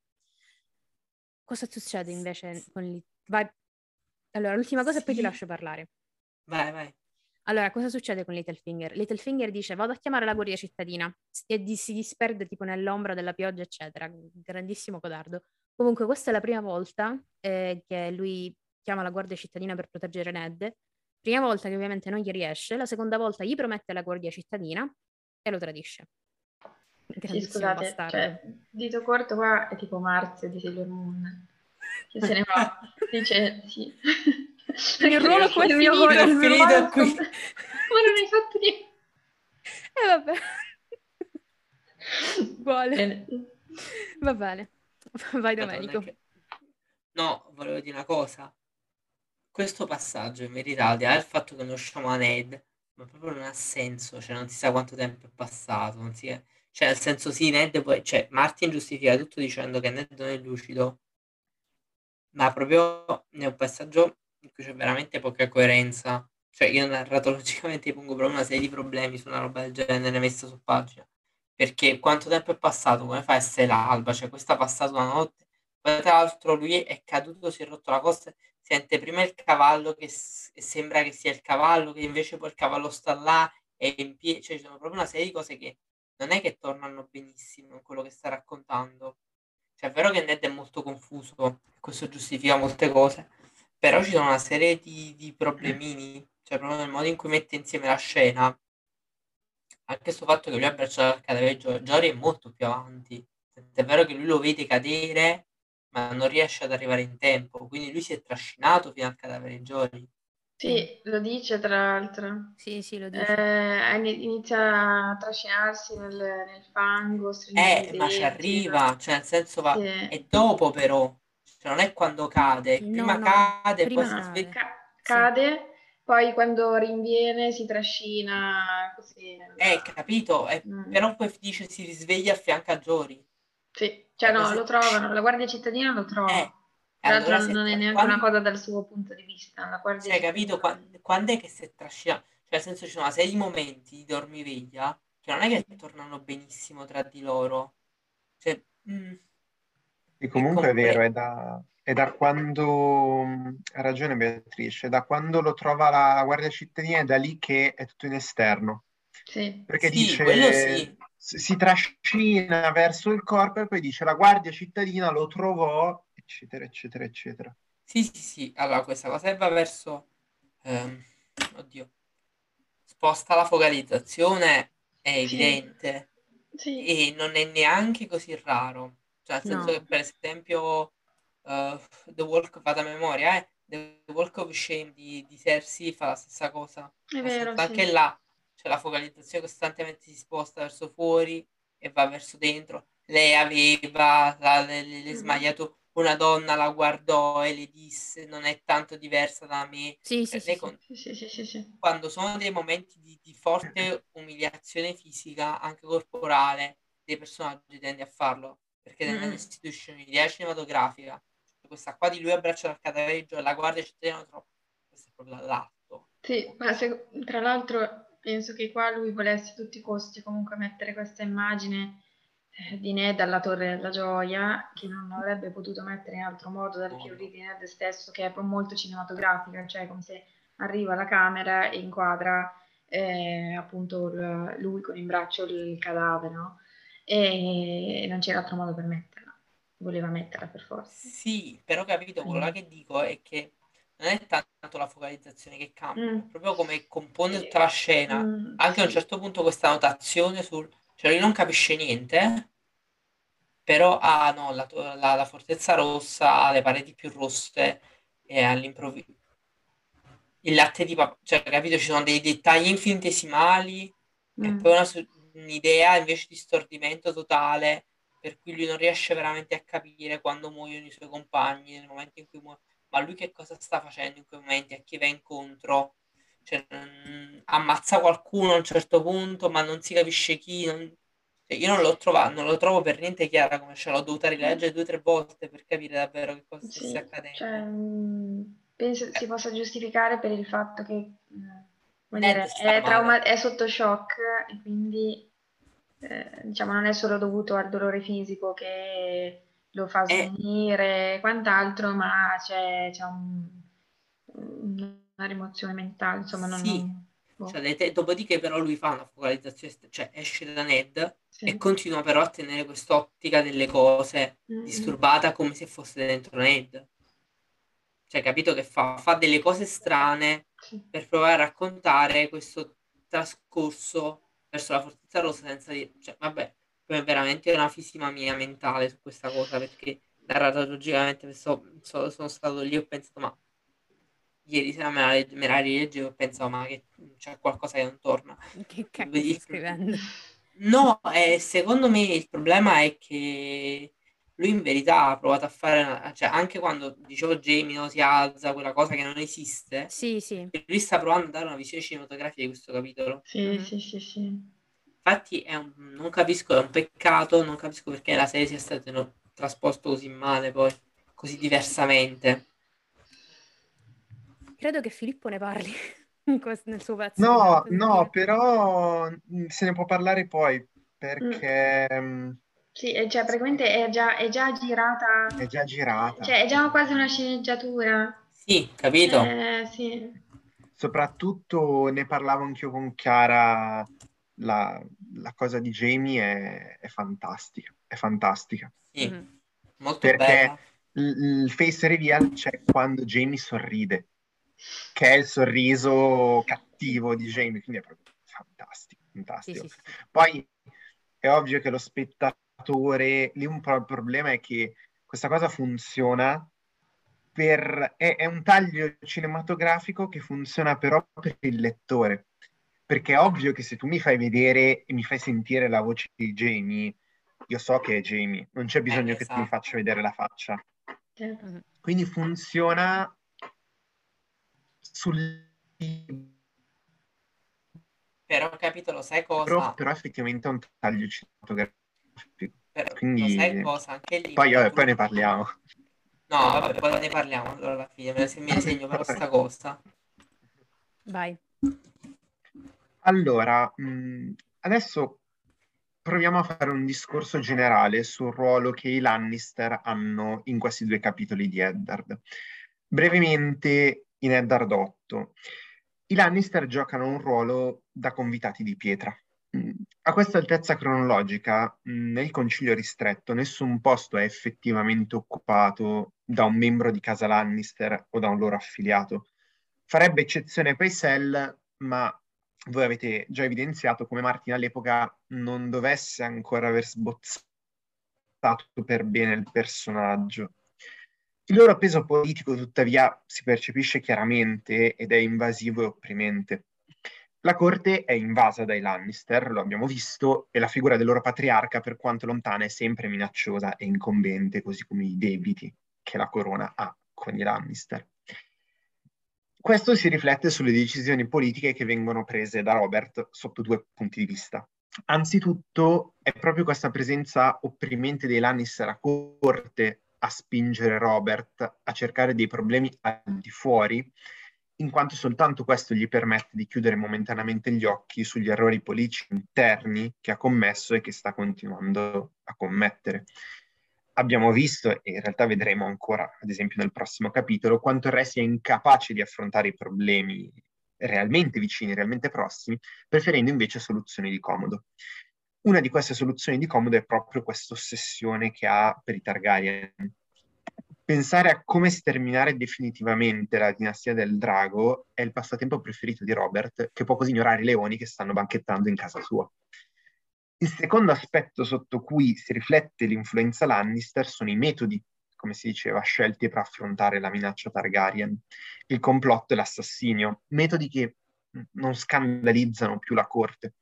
Finché non vengano nominati nel corso del capitolo, perché sarebbe, questo sì sarebbe un affronto troppo grande per Robert. Nella mente del lettore, forse non quello di primo pelo, ma di sicuro quello alla seconda, terza lettura, alleggerano i fantasmi di Egon e Rhaenys Targaryen, i figli di Rhaegar ed Elia.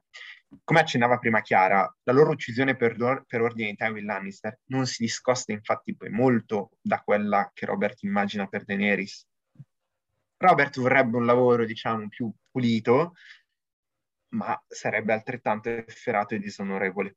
Come si diceva, insomma, Robert è sempre più lontano da quello che Ned ricordava. Al posto del guerriero che affronta il nemico sul campo di battaglia, martello da guerra in mano, che è l'idea che ha Barristan, Eddard trova un uomo asfissiato dalla famiglia e dagli impegni politici che si sfoga ripensando ossessivamente ai nemici di sempre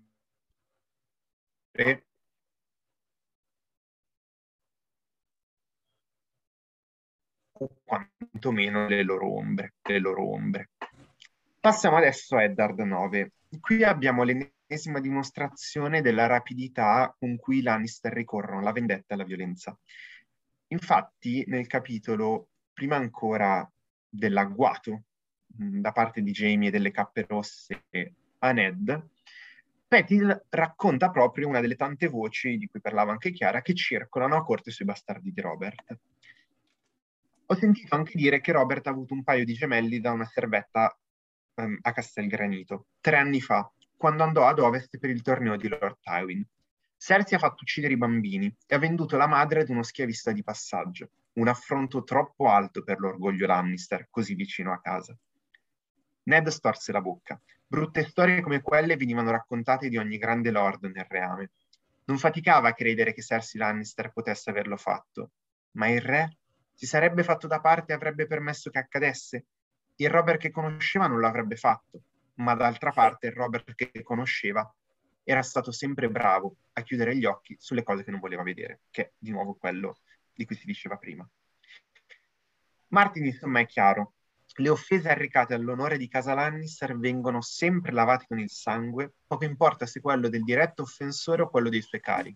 Possibilmente, anzi, deve essere quello di entrambi. E Lannister always pays his debt.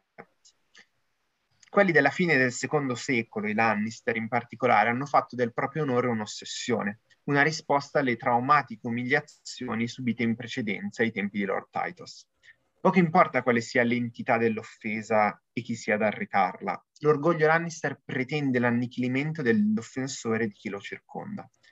Per quanto questa ossessione parossistica dei Lannister vada ad intrecciarsi ad alti livelli con i giochi di potere del continente, alla base si può riconoscere una semplice dispotica affermazione di potere. E soprattutto nei confronti degli umili e degli indifesi, infatti, che i leoni di Castelgranito si accaniscono per difendere il proprio nome, senza alcuna distinzione di sesso, età o ceto sociale. Da Elia, Renis e Egon all'amante di Lord Titus, da Tisha alla madre dei due gemellini, da Maika a Barra e agli altri bastardi di Robert, tutti vanno incontro a una sorte orribile per aver rappresentato, direttamente o indirettamente, a torto o a ragione, un motivo di offesa per i Lannister.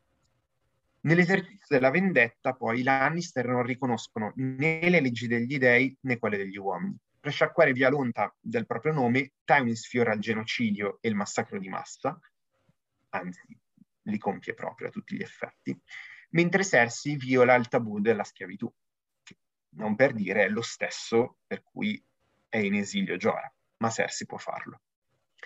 L'agguato che Jamie tende a Ned e ai suoi uomini per le vie di approdo del re quindi non sorprende affatto. Tutto è lecito ai Lannister, troppo belli, ricchi e potenti per rispondere a chi che sia delle proprie azioni. Del ruolo fondamentale che l'Istituto della Vendetta ricopre negli eventi che anticipano la guerra dei Cinque Re ha parlato approfonditamente Domenico nello scorso video, quindi vi rimando a quello. E ha sottolineato come sia naturale che all'azione di una parte corrisponda la reazione dell'altra. Quando la notizia dell'arresto di Tyrion da parte di Catelyn arriva ai Lannister, la loro risposta è immediata, per quanto non sia concorde, questo è il punto. Se a Castelgranito Tywin prepara le truppe per attaccare le terre dei fiumi, per provocare Eddard allo scontro e per pro- probabilmente per poterlo prendere prigioniero più che ucciderlo, ad approdo del re Jamie colpisce indirettamente alla fine, ma la sua intenzione di colpire direttamente Eddard. E sempre come diceva Domenico nello scorso video, la vendetta non riguarda mai l'individuo, ma l'intera consorteria, a livello sia orizzontale che verticale quindi sia i parenti dello stesso ceto sociale, sia scendendo guardie e altri uomini fedeli a loro. Anche, ca- anche, in questo caso, infatti, in entrambi gli scenari, cioè sia quello di Tywin sia quello di Jamie, saranno altri a pagare il prezzo dell'offesa eh, portata ai Lannister. Ma andiamo con ordine. Il primo fatto che è importante sottolineare è come Eddard, di fronte al pericolo, e questo è un, è paradossale rispetto anche a quanto ha detto Chiara prima, non perde una goccia del proprio sangue freddo. Quando le cappe rosse escono allo scoperto, le, guardie, le tre guardie di Eddard si allarmano, Dito Corto si spaventa, poi qui non si sa se Dito Corto è colluso o meno con Jamie, con i Lannister, quindi di sicuro da buon attore qual è, si spaventa, ma Eddard rimane estremamente calmo, estremamente calmo.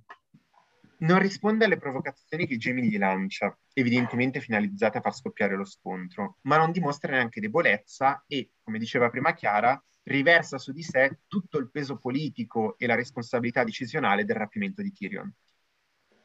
Quando Jamie lo minaccia apertamente sfoderando la spada e puntandogliela al petto, Eddard dimostra la propria esperienza politica mostrando a Jamie quelle che sono le possibili conseguenze della sua morte.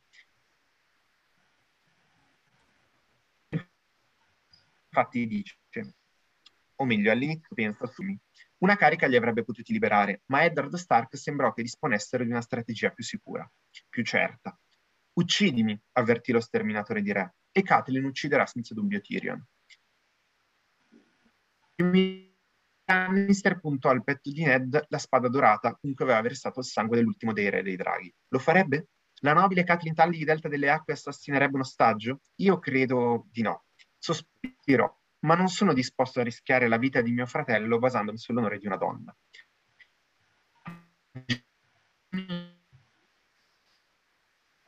Infilò la spada dorata nel suo fodero, come ti ho spaventato. Mi chiedo se gli interesserà. James spinse indietro con le dita i suoi capelli bagnati e girò il suo cavallo attorno. Quando fu dietro alla linea dei suoi spadaccini, lanciò uno sguardo al suo capitano. Tregar, fai in modo che Lord Stark non subisca alcun male. Eddard quindi non è uno sprovveduto, come abbiamo ripetuto tante volte. Valutata la situazione e valutatala in maniera oltretutto molto corretta, Eddard opta per quello che non è nient'altro se non un bluff, un gioco a rialzo. La minaccia di Eddard non è tanto irrealistica quanto piuttosto improbabile. Se Jamie lo uccidesse per davvero, il peso politico di Tyrion come prigioniero aumenterebbe a dismisura e ciò tratterrebbe qualsiasi membro della consorteria Stark dall'ucciderlo. Anche Jamie, d'altra parte, si rende conto del fatto che quello portato avanti da Eddard è a tutti gli effetti un bluff, ma lo capisce per motivi diversi.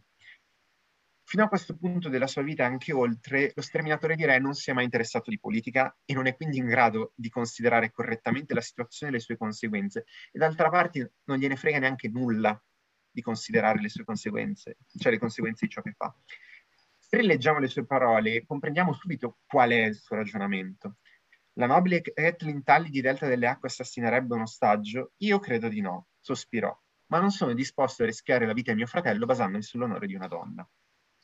Sul rapporto di Jamie con Kathleen e con le donne più in generale si potrebbe parlare per ore.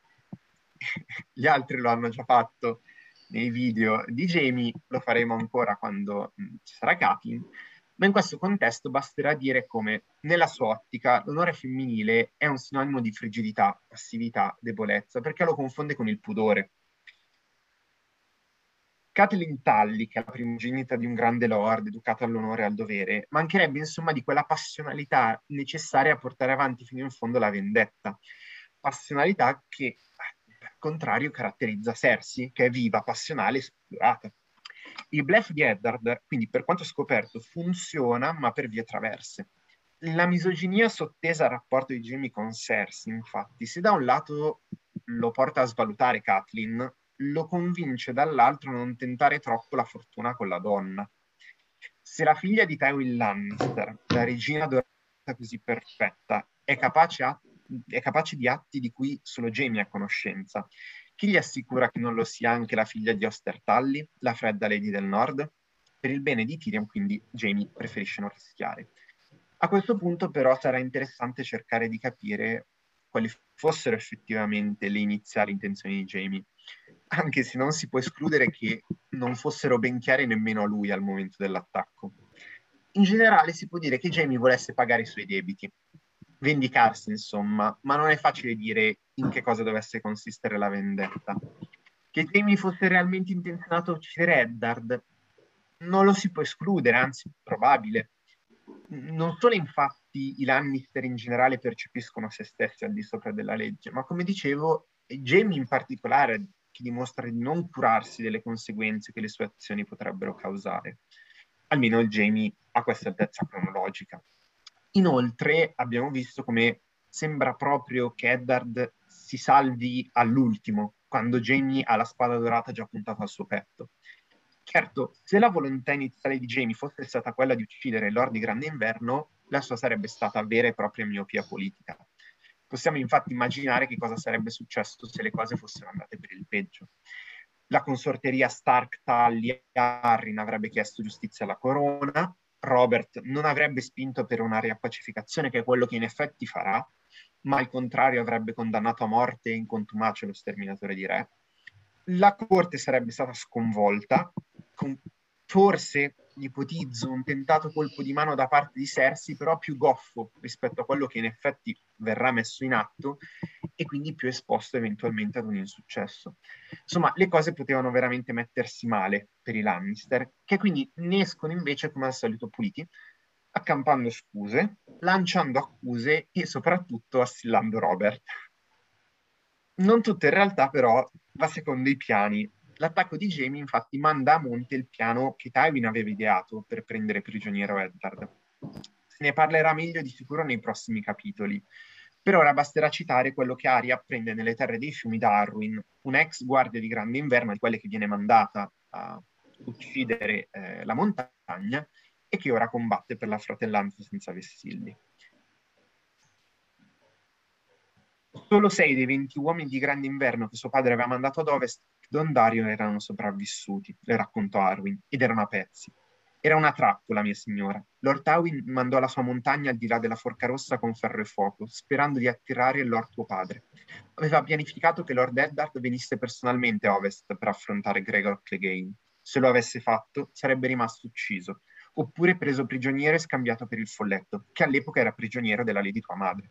Quando lo sterminatore di Re, solo lo sterminatore di Re non sapeva nulla del piano di Lord Tywin, e quando venne a sapere della cattura di suo fratello, attaccò tuo padre nelle strade di approdo del re.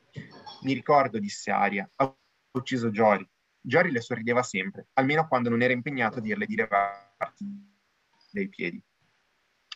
Ha ucciso Jory, concordò Arwin, e la gamba di tuo padre si ruppe quando il cavallo gli cadde addosso, e così Lord Eddard non poté andare ad ovest.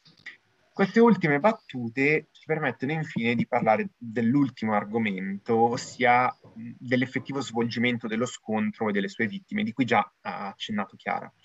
Quando il pericolo di essere ucciso sembra essersi allentato per, per Ned, ecco che stringe la presa sui suoi uomini. Dopo aver ordinato, infatti, alle cappe rosse di lasciare illeso il Lord di Grande Inverno, Jamie ordina che a pagare per lui siano i suoi uomini. Tuttavia, non vogliamo che se ne vada di qui del tutto impunito. Quindi, nella notte, nella notte e nella pioggia, Eddard scorse il bianco del sorriso di Jamie, uccidete i suoi uomini. Le questioni dei grandi lord finiscono insomma come sempre. A pagare il prezzo del gioco del trono sono le persone comuni. In questo caso le guardie di casa Stark e anche quelle di, di casa Lannister, che non vanno dimenticate. Otto uomini in tutto. La vittima più importante, per noi lettori ovviamente, ma probabilmente anche in Universe, è Jory Castle, che è un cavaliere e che è il capitano delle guardie di Gran Inverno, che è nipote di Sir Roderick e che è figlio di quel Martin Castelli di cui Eddard sognerà dopo anni in preda ai deliri della febbre del latte di papavero. A lui Martin concede a suo modo una morte gloriosa, in quanto benché si liberi mh, dalla stretta dei Lannister e quindi sostanzialmente sia in salvo, lo vediamo tornare sul campo a difesa del proprio signore, anche qui poi i vari foreshadowing, o meglio, i rimandi a quello che è successo, che quando verrà trovato dalle cappe dorate, appunto, eh, Ned starà stringendo, come dicevamo, il, il corpo di, di Jory, appunto. Allora, prima di chiudere davvero definitivamente il capitolo, che è già durato abbastanza, i capitoli sono già durati abbastanza, cioè sono, ragazzi, sono capitoli cortissimi, sono meno di 10 pagine l'uno, però ci sono un po' di particolarità, soprattutto quest'ultima scena. L'utente eh, King Nemesis 96 un paio di anni fa ha fatto notare palesi parallelismi con la Torre della Gioia. Ve ne leggo solo una parte giusto per semplificare, vi metto ovviamente il link in descrizione, andate a leggere anche i commenti di questo post che sono altrettanto importanti se non di più. Dice, non solo la frase è la stessa, riferita a una frase detta da Robert in Ned 10, che è tipo no, now it ends, eccetera, comunque riferendosi anche alla Torre della Gioia nel, nel stesso capitolo, ma anche il numero di morti. Questo mi ha fatto capire che l'intera vicenda è un parallelo, ma al contrario. Invece di Ned che combatte per, so- per sua sorella che è stata rapita, ci viene presentato Jamie che combatte perché suo fratello è stato rapito. Con Ned che dice è stato preso per mio ordine. Notate come in entrambi i casi il gruppo dei tre, tra virgolette, rapitori, in mancanza di un'espressione migliore, muore e il gruppo che attacca subisce cinque perdite. Da notare anche che i veri colpevoli dei rapimenti sono lontani al momento, cioè Cat nella valle e Rhaegar è stato ucciso di recente al tridente.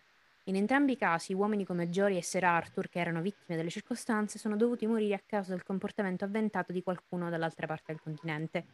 Con tutti questi parallelismi non, so- non sorprende affatto che Ned faccia il sogno per la prima volta dopo anni e anni. Il significato di no, ora finisce, cioè no, now it ends, è usato anche per l'effetto opposto. Quando Ned lo dice è un invito alla violenza, che significa essenzialmente ora combatteremo e poi la vostra disputa sarà finita. L'uso di questa frase da parte di Robert in Ned 10 è quello di diminuire la violenza, che significa essenzialmente questo conflitto tra te e Jamie deve finire adesso senza ulteriori violenze. Bonus. Sir Gerald afferma che la guardia reale non fugge e che se fosse stato presente durante il sacco di King's Landing il nostro falso fratello brucierebbe ora in sette inferi. Poco dopo, sogno, so- poco dopo il sogno, quindi il sogno della Torre della Gioia in Ned 10, Alin dice che lo sterminatore di Re è fuggito dalla città.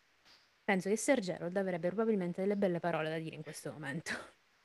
Comunque, sempre perché vi dico, leggete i commenti, eh, l'utente Glass Table Girl, cioè Eliana di Girls Gone Canon, ha commentato così. È fantastico, ecco un altro parallelo su perché tutta questa storia possa aver ricordato a Ned della Torre della Gioia. Se alla Torre della Gioia Ned stava per scoprire un fio bastardo reale segreto, questo quando Jamie ha affrontato Ned, la situazione era simile, cioè Ned aveva appena incontrato Barra che era un altro fio bastardo reale segreto. Sempre più sotto, l'utente Tim the Enchanter dice non per essere troppo tinfoil, ma se i parallelismi non fossero una coincidenza, ma Ned stesse fraintendendo la scena della Torre della Gioia e la ricostruisse nella sua mente febbricitante in modo da fare un parallelo col combattimento che ha appena avuto. È possibile che la Tower of Joy si sia svolta in modo diverso, ma nel suo, nel suo sogno di febbre Ned inizia a confondere le due battaglie, quindi quello che vediamo potrebbe anche non essere esattamente quello che è successo alla Torre della Gioia. E su questo sono molto d'accordo sì. io. Sì, sì, sì. Sempre nei, nei commenti dici, ci vengono fatti questi altri parallelismi, cioè Ned sviene alla morte di Lian e sviene anche alla morte di Jory, Littlefinger è un uomo piccolino, Littlefinger, trova Ned con in mano il corpo di Joy, Howland Reed, un uomo piccolino, trova Ned con in mano il corpo di Lianna. Tregar e Jory, entrambi capitani delle rispettive guardie, vengono uccisi. Stessa cosa con Gerald Hightower, che è il, com- il loro comandante, che è il capitano della guardia glorificato. Barra è identica al padre, esattamente come John è identico al padre. Finito. Vi lascio tutto in descrizione. Discussione. allora, da cosa volete partire? Da la, la frase di Eddard o di Robert perché la ribellione si è combattuta per uccidere i bimbi, non per, per, fermare l'uccisione dei bimbi o per distruggere i Targaryen. Perché io sono in eh. parte d'accordo anche con Robert. E il problema è una cosa, però, io, cioè, io metto di essere diventato scemo. Chi sono questi bambini?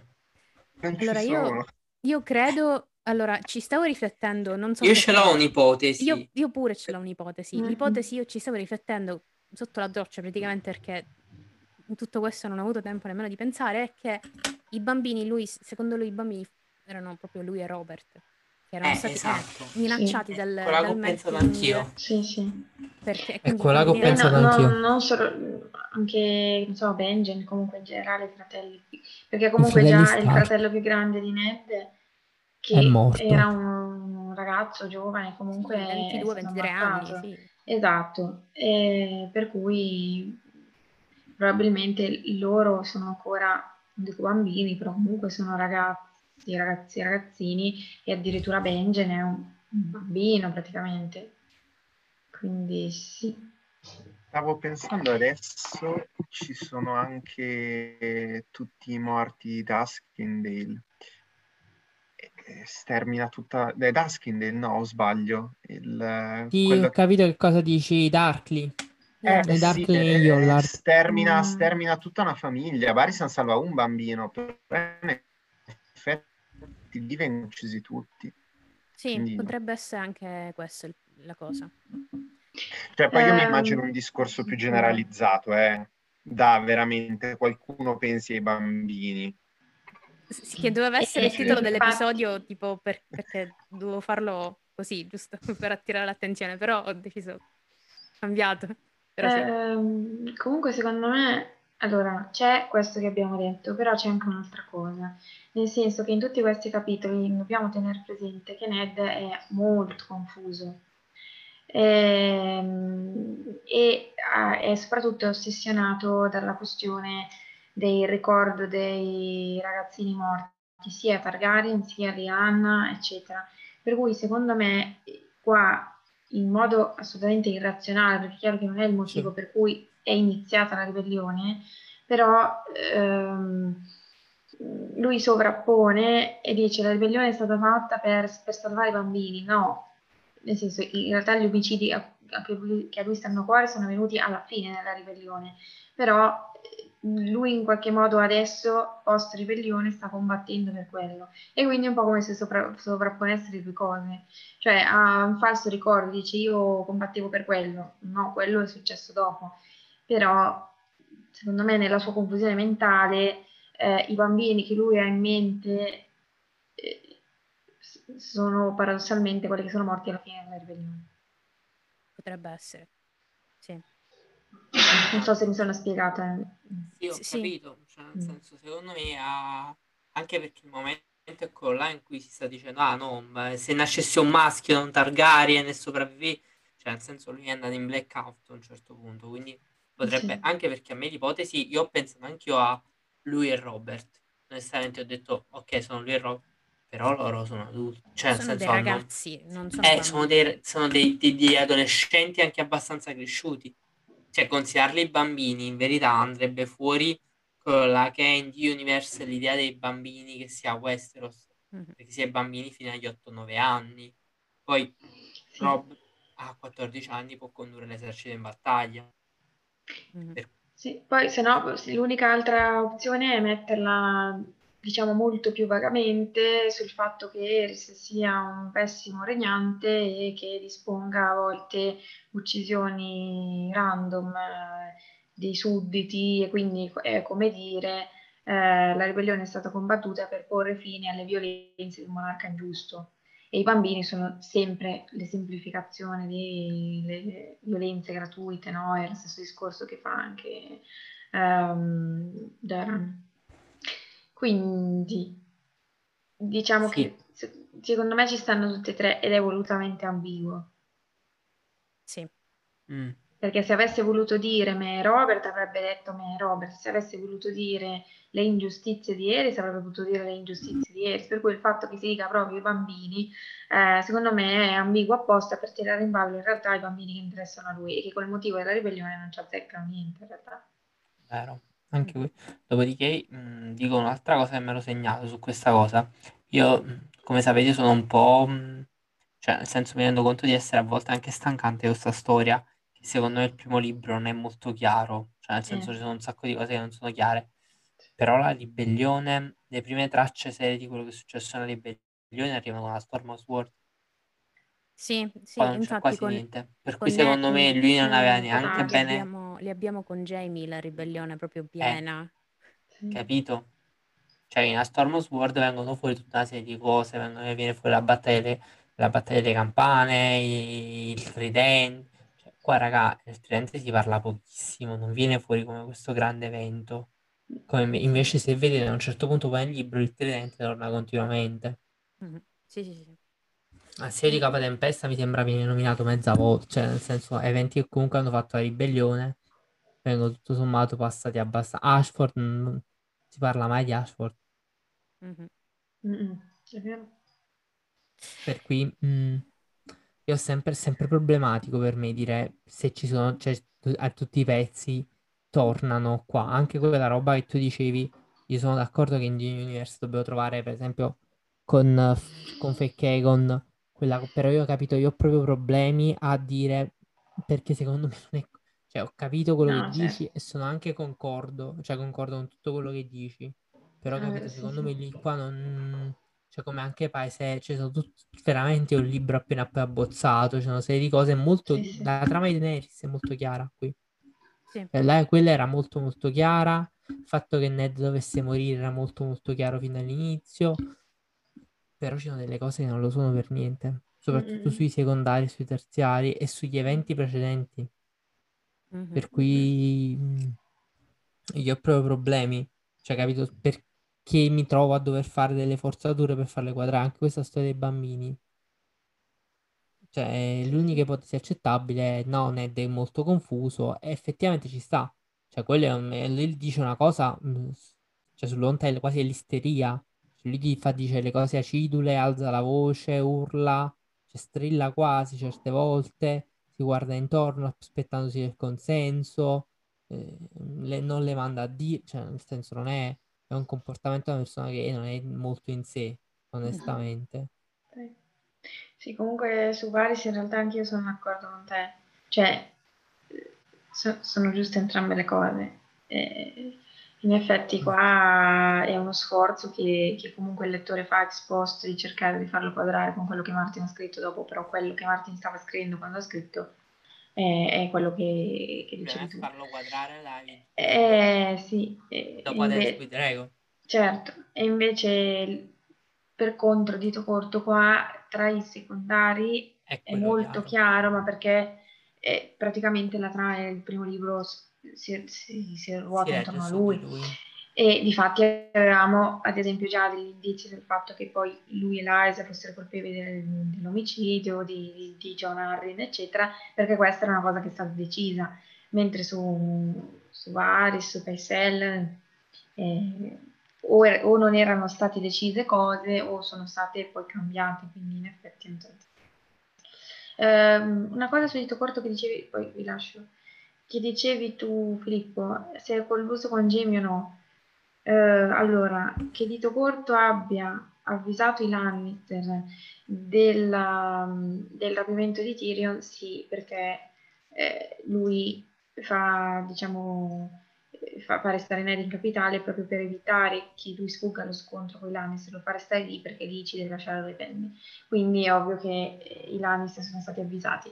Ehm, dalla reazione che ha, io però non credo che lui sapesse né si aspettasse che Jamie prendesse un manicolo di uomini e andasse per strada a fare così le, la resa dei conti. Difatti lui si ritrova ehm, con meno sangue freddo di Ned, tra l'altro, abbastanza agitatino.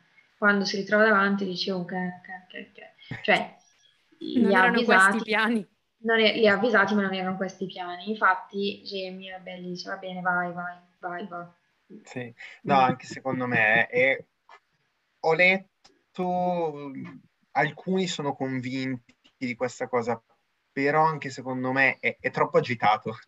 Sì, C'è troppa sì. paura lì È per lì troppo perché... agitato che non è uno che è abitualmente agitato, quindi sicuramente è una cosa non programmata. No. C'è il minuto prima è lì che scherza, Sì, sì, sì. Poi, dopo. oddio, basta. Per favore, ti prego, fermati. Mm, Si sta un po' facendo la pipì addosso. Cosa che non Strano. nego essere È strano. Sì, sì. molto strana. Cioè, non è molto da lui, effettivamente. Per, per cui pure io penso che lui sapesse che tutto sommato i Lannister sapevano, eccetera. Che stavano arrivando, ma non, non così. Non Non così. sì. E poi, Anche perché, appunto, come giustamente dicevi Filippo, cioè, Jamie fa, non si interessa minimamente di quello che sta facendo, in verità. Cioè, Jamie è No, incazzato ma- perché gli hanno preso il fratello. è un Jamie completamente diverso rispetto a quello che leggiamo noi dopo. Ecco perché dice- diciamo è un villain qua. Cioè, non Sì, Non sì, sì. Sì, sì, descrivere A descrizione esterno, ma guarda mm, Jamie secondo me non smette mai di essere villain. Il problema è che noi abbiamo un'idea da, da interno, allora a un certo punto si Sì, capiscono le ok, cose. so- sono, sono d'accordo. Sì, sì, sì. Cioè, capito? Il problema è che se Boh, lo guardi da non so se lo fuori, definirei villain Jamie di The Storm Fist, no? Ma perché è una No. visione dentro? Però, però per quello che fa nelle terre dei fiumi, Cioè, tu, quello là che dice a Edmure Tully, comunque Ti se non lancio mi il dai il figlio delle- castello, io prendo tuo, co- tuo figlio e lo lancio con cioè, è, è anche quello che torna indietro dal fare Brienne dall'orso, cioè, non so. E vabbè, però appunto quella cosa tu non la sai, cioè se pensi, se pensi a un POV esterno, tu quella cosa Ah, non l'avresti sì. mai saputa. no. Sì, sì, sì. E lui non la ammette mai di averla fatta, capito? No, no, è Per vero, è vero, quello sì. Cioè, capito quello che Sì. dico? Sì, sì, sì, sì. Per C'è cui anche se da tu dire lo... che in quei casi gioca a fare il duro, eh. È Ecco. stesso che, che Eh, dice... no, no, ma... E c'è Jenna che gli dice sì, dai, dai, sì, ci hai provato, Però hai è provato a fare quella. Tywin, non sei Tywin. Tywin scagliava il figlio, buttava giù le mura. Senza dirlo niente. Sì, sì, senza avvisare, certo. No, sì, assolutamente, però appunto, Mm. capisci? Cioè, quello che dico, la Sì. percezione nostra è che non sia villain, viene dal fatto che noi lo conosciamo, lo vediamo da un'ottica privilegiata. Certo, certo. Esattamente la stessa prospettiva in cui Cersei si trasforma da regina di ghiaccio Ah, e beh, sì. Tipo Ah. alto fuoco. imbecille sotto cioè, cosa sono quei- quelle pietre al largo del mando Che schifo. che schifo Una Voglio flotta qua che può stasera. muoversi tipo con la velocità della luce. La flotta Red Wine rimane qua, tanto non vi serve. Va bene. Ah, come voglio altri sarà andato a letto con un amante per questo è rossa in faccia Ah, Cioè, certo. capito? Mm, è la stessa persona che ah no aspetta ammazziamo mio marito cioè, Comunque, eh, notizia di pochi giorni fa che Martin ha appena finito di scrivere i capitoli di Cersei. E a quanto pare ce ne saranno un bel po'. Eh, io non mi aspettavo più di, più di 3-4 capitoli di Cersei. È No, io me ne aspettavo un po'. io sono felicissimo di No, questa vabbè, cosa dico- Parlate di me che è tipo tra i miei preferiti in assoluto, però Cioè, sap- sapete che io non sono mai stata per eh, Cersei che schiatta presto, quindi se ne- mi aspettavo un po' di capitoli, però sono Eh, soddisfatta. capi. Sì, se ce li scrivendo facesse leggere sarei più soddisfatta. Esatto. No, io Però- sono felice che ha finito Cersei, sono felice che sia Cersei, che- perché a un certo punto ho pensato, Madonna, che pa- cioè a questo punto tanto ho capito che non muore, e quindi niente, cioè piuttosto che leggermi Areotta, mi preferisco a questo Ah, tra punto, l'altro è capito? tipo prima volta in 12 anni che pronuncia le parole Jamie e Brienne. Vabbè, Esatto. Esatto, 12 anni. Vabbè, ok. Vero, vero. Tra poco dirà, adesso scrivo i capitoli di John. No, no, Lo ammette, fa ragazzi. Vabbè, basta, l'avete capito ormai, non c'è problema. dico. Eh, sì, quindi teniamo le dita incrociate. Madonna Alme- speriamo, almeno, almeno scrive, almeno scrive. I- scrive. Manifesting. Così. Me bleffa. Esatto. Anche lì sta bleffando, Vabbè, eh. comunque. Eh, ma sai che si vede che si Vabbè. sente la pressione, perché anche tipo stamattina ha scritto un, un Eh, beh. articoletto per Wins, cos'è, cos'è, un altro, in cui c'è Wins, Ah, ha detto Sì, c'è Wins nel titolo, non c'entra con Westeros. Lo so, lo so, lo sto Eh, facendo. meno male che lo sai. La pressione però tipo dopo dieci anni. Eh, Vabbè, Per i suoi tempi. vabbè. È come Sì. Barristan. Uguale. Che vuol Questo dire? Avanti. Bacio? Bacio? Mm. Ok. Vabbè, Tremenda sta storia del bacio. Io Me la ricordavo. Tra l'altro l'ho la letta e l'ho guardata e ho pensato, aspetta, ma cosa? Ma quanto sei idiota. Pensavo di aver capito io qualcosa. Sei un No, mi fa piacere perché a volte si dice che insisto troppo sul fatto che in Dance Barristan non capisce niente, ma non ha mai capito niente. No, ma che stai Eh, dicendo? ma perché non è il suo... Non è il non è suo campo. Sì, però dico pure io, Stai figlio nel tuo, mio, c'hai- allora. c'hai- Eh. sei a corte da Eh, vent'anni, figlio ma perché? Eh, Eh no, ho capito, è tremendo. Cioè, proprio... Vabbè. Il suo, però ecco, l'onore nell'uccidere il bimbo è ancora là. Cioè, non, dici- non pensi tipo alla madre, ah, il- è una Targaryen, io sono sempre stato segretamente fedele. No, il bambino non è onorevole ucciderlo là perché non è in campo di no, perché battaglia. una, una ragazzina sì. Una ragazzina sì, Mm. va bene. No, ho capito. un po'. Che ragionamento di merda. Comunque, Tra l'altro per poi andare da lei, cioè... ok. Faccia di Ok. tolla, vabbè. Eh, l'unica cosa che, proprio davvero l'ultima, chiudiamo e poi leggiamo i Patreon. Eh, Jamie non vuole sacrificare la vita di Tyrion per l'onore di una donna. Mm. Sacrifica la sua quasi, però per Brienne. Vabbè, comunque. Cose che poi ci, poi ci arriva dopo, dopo, dopo.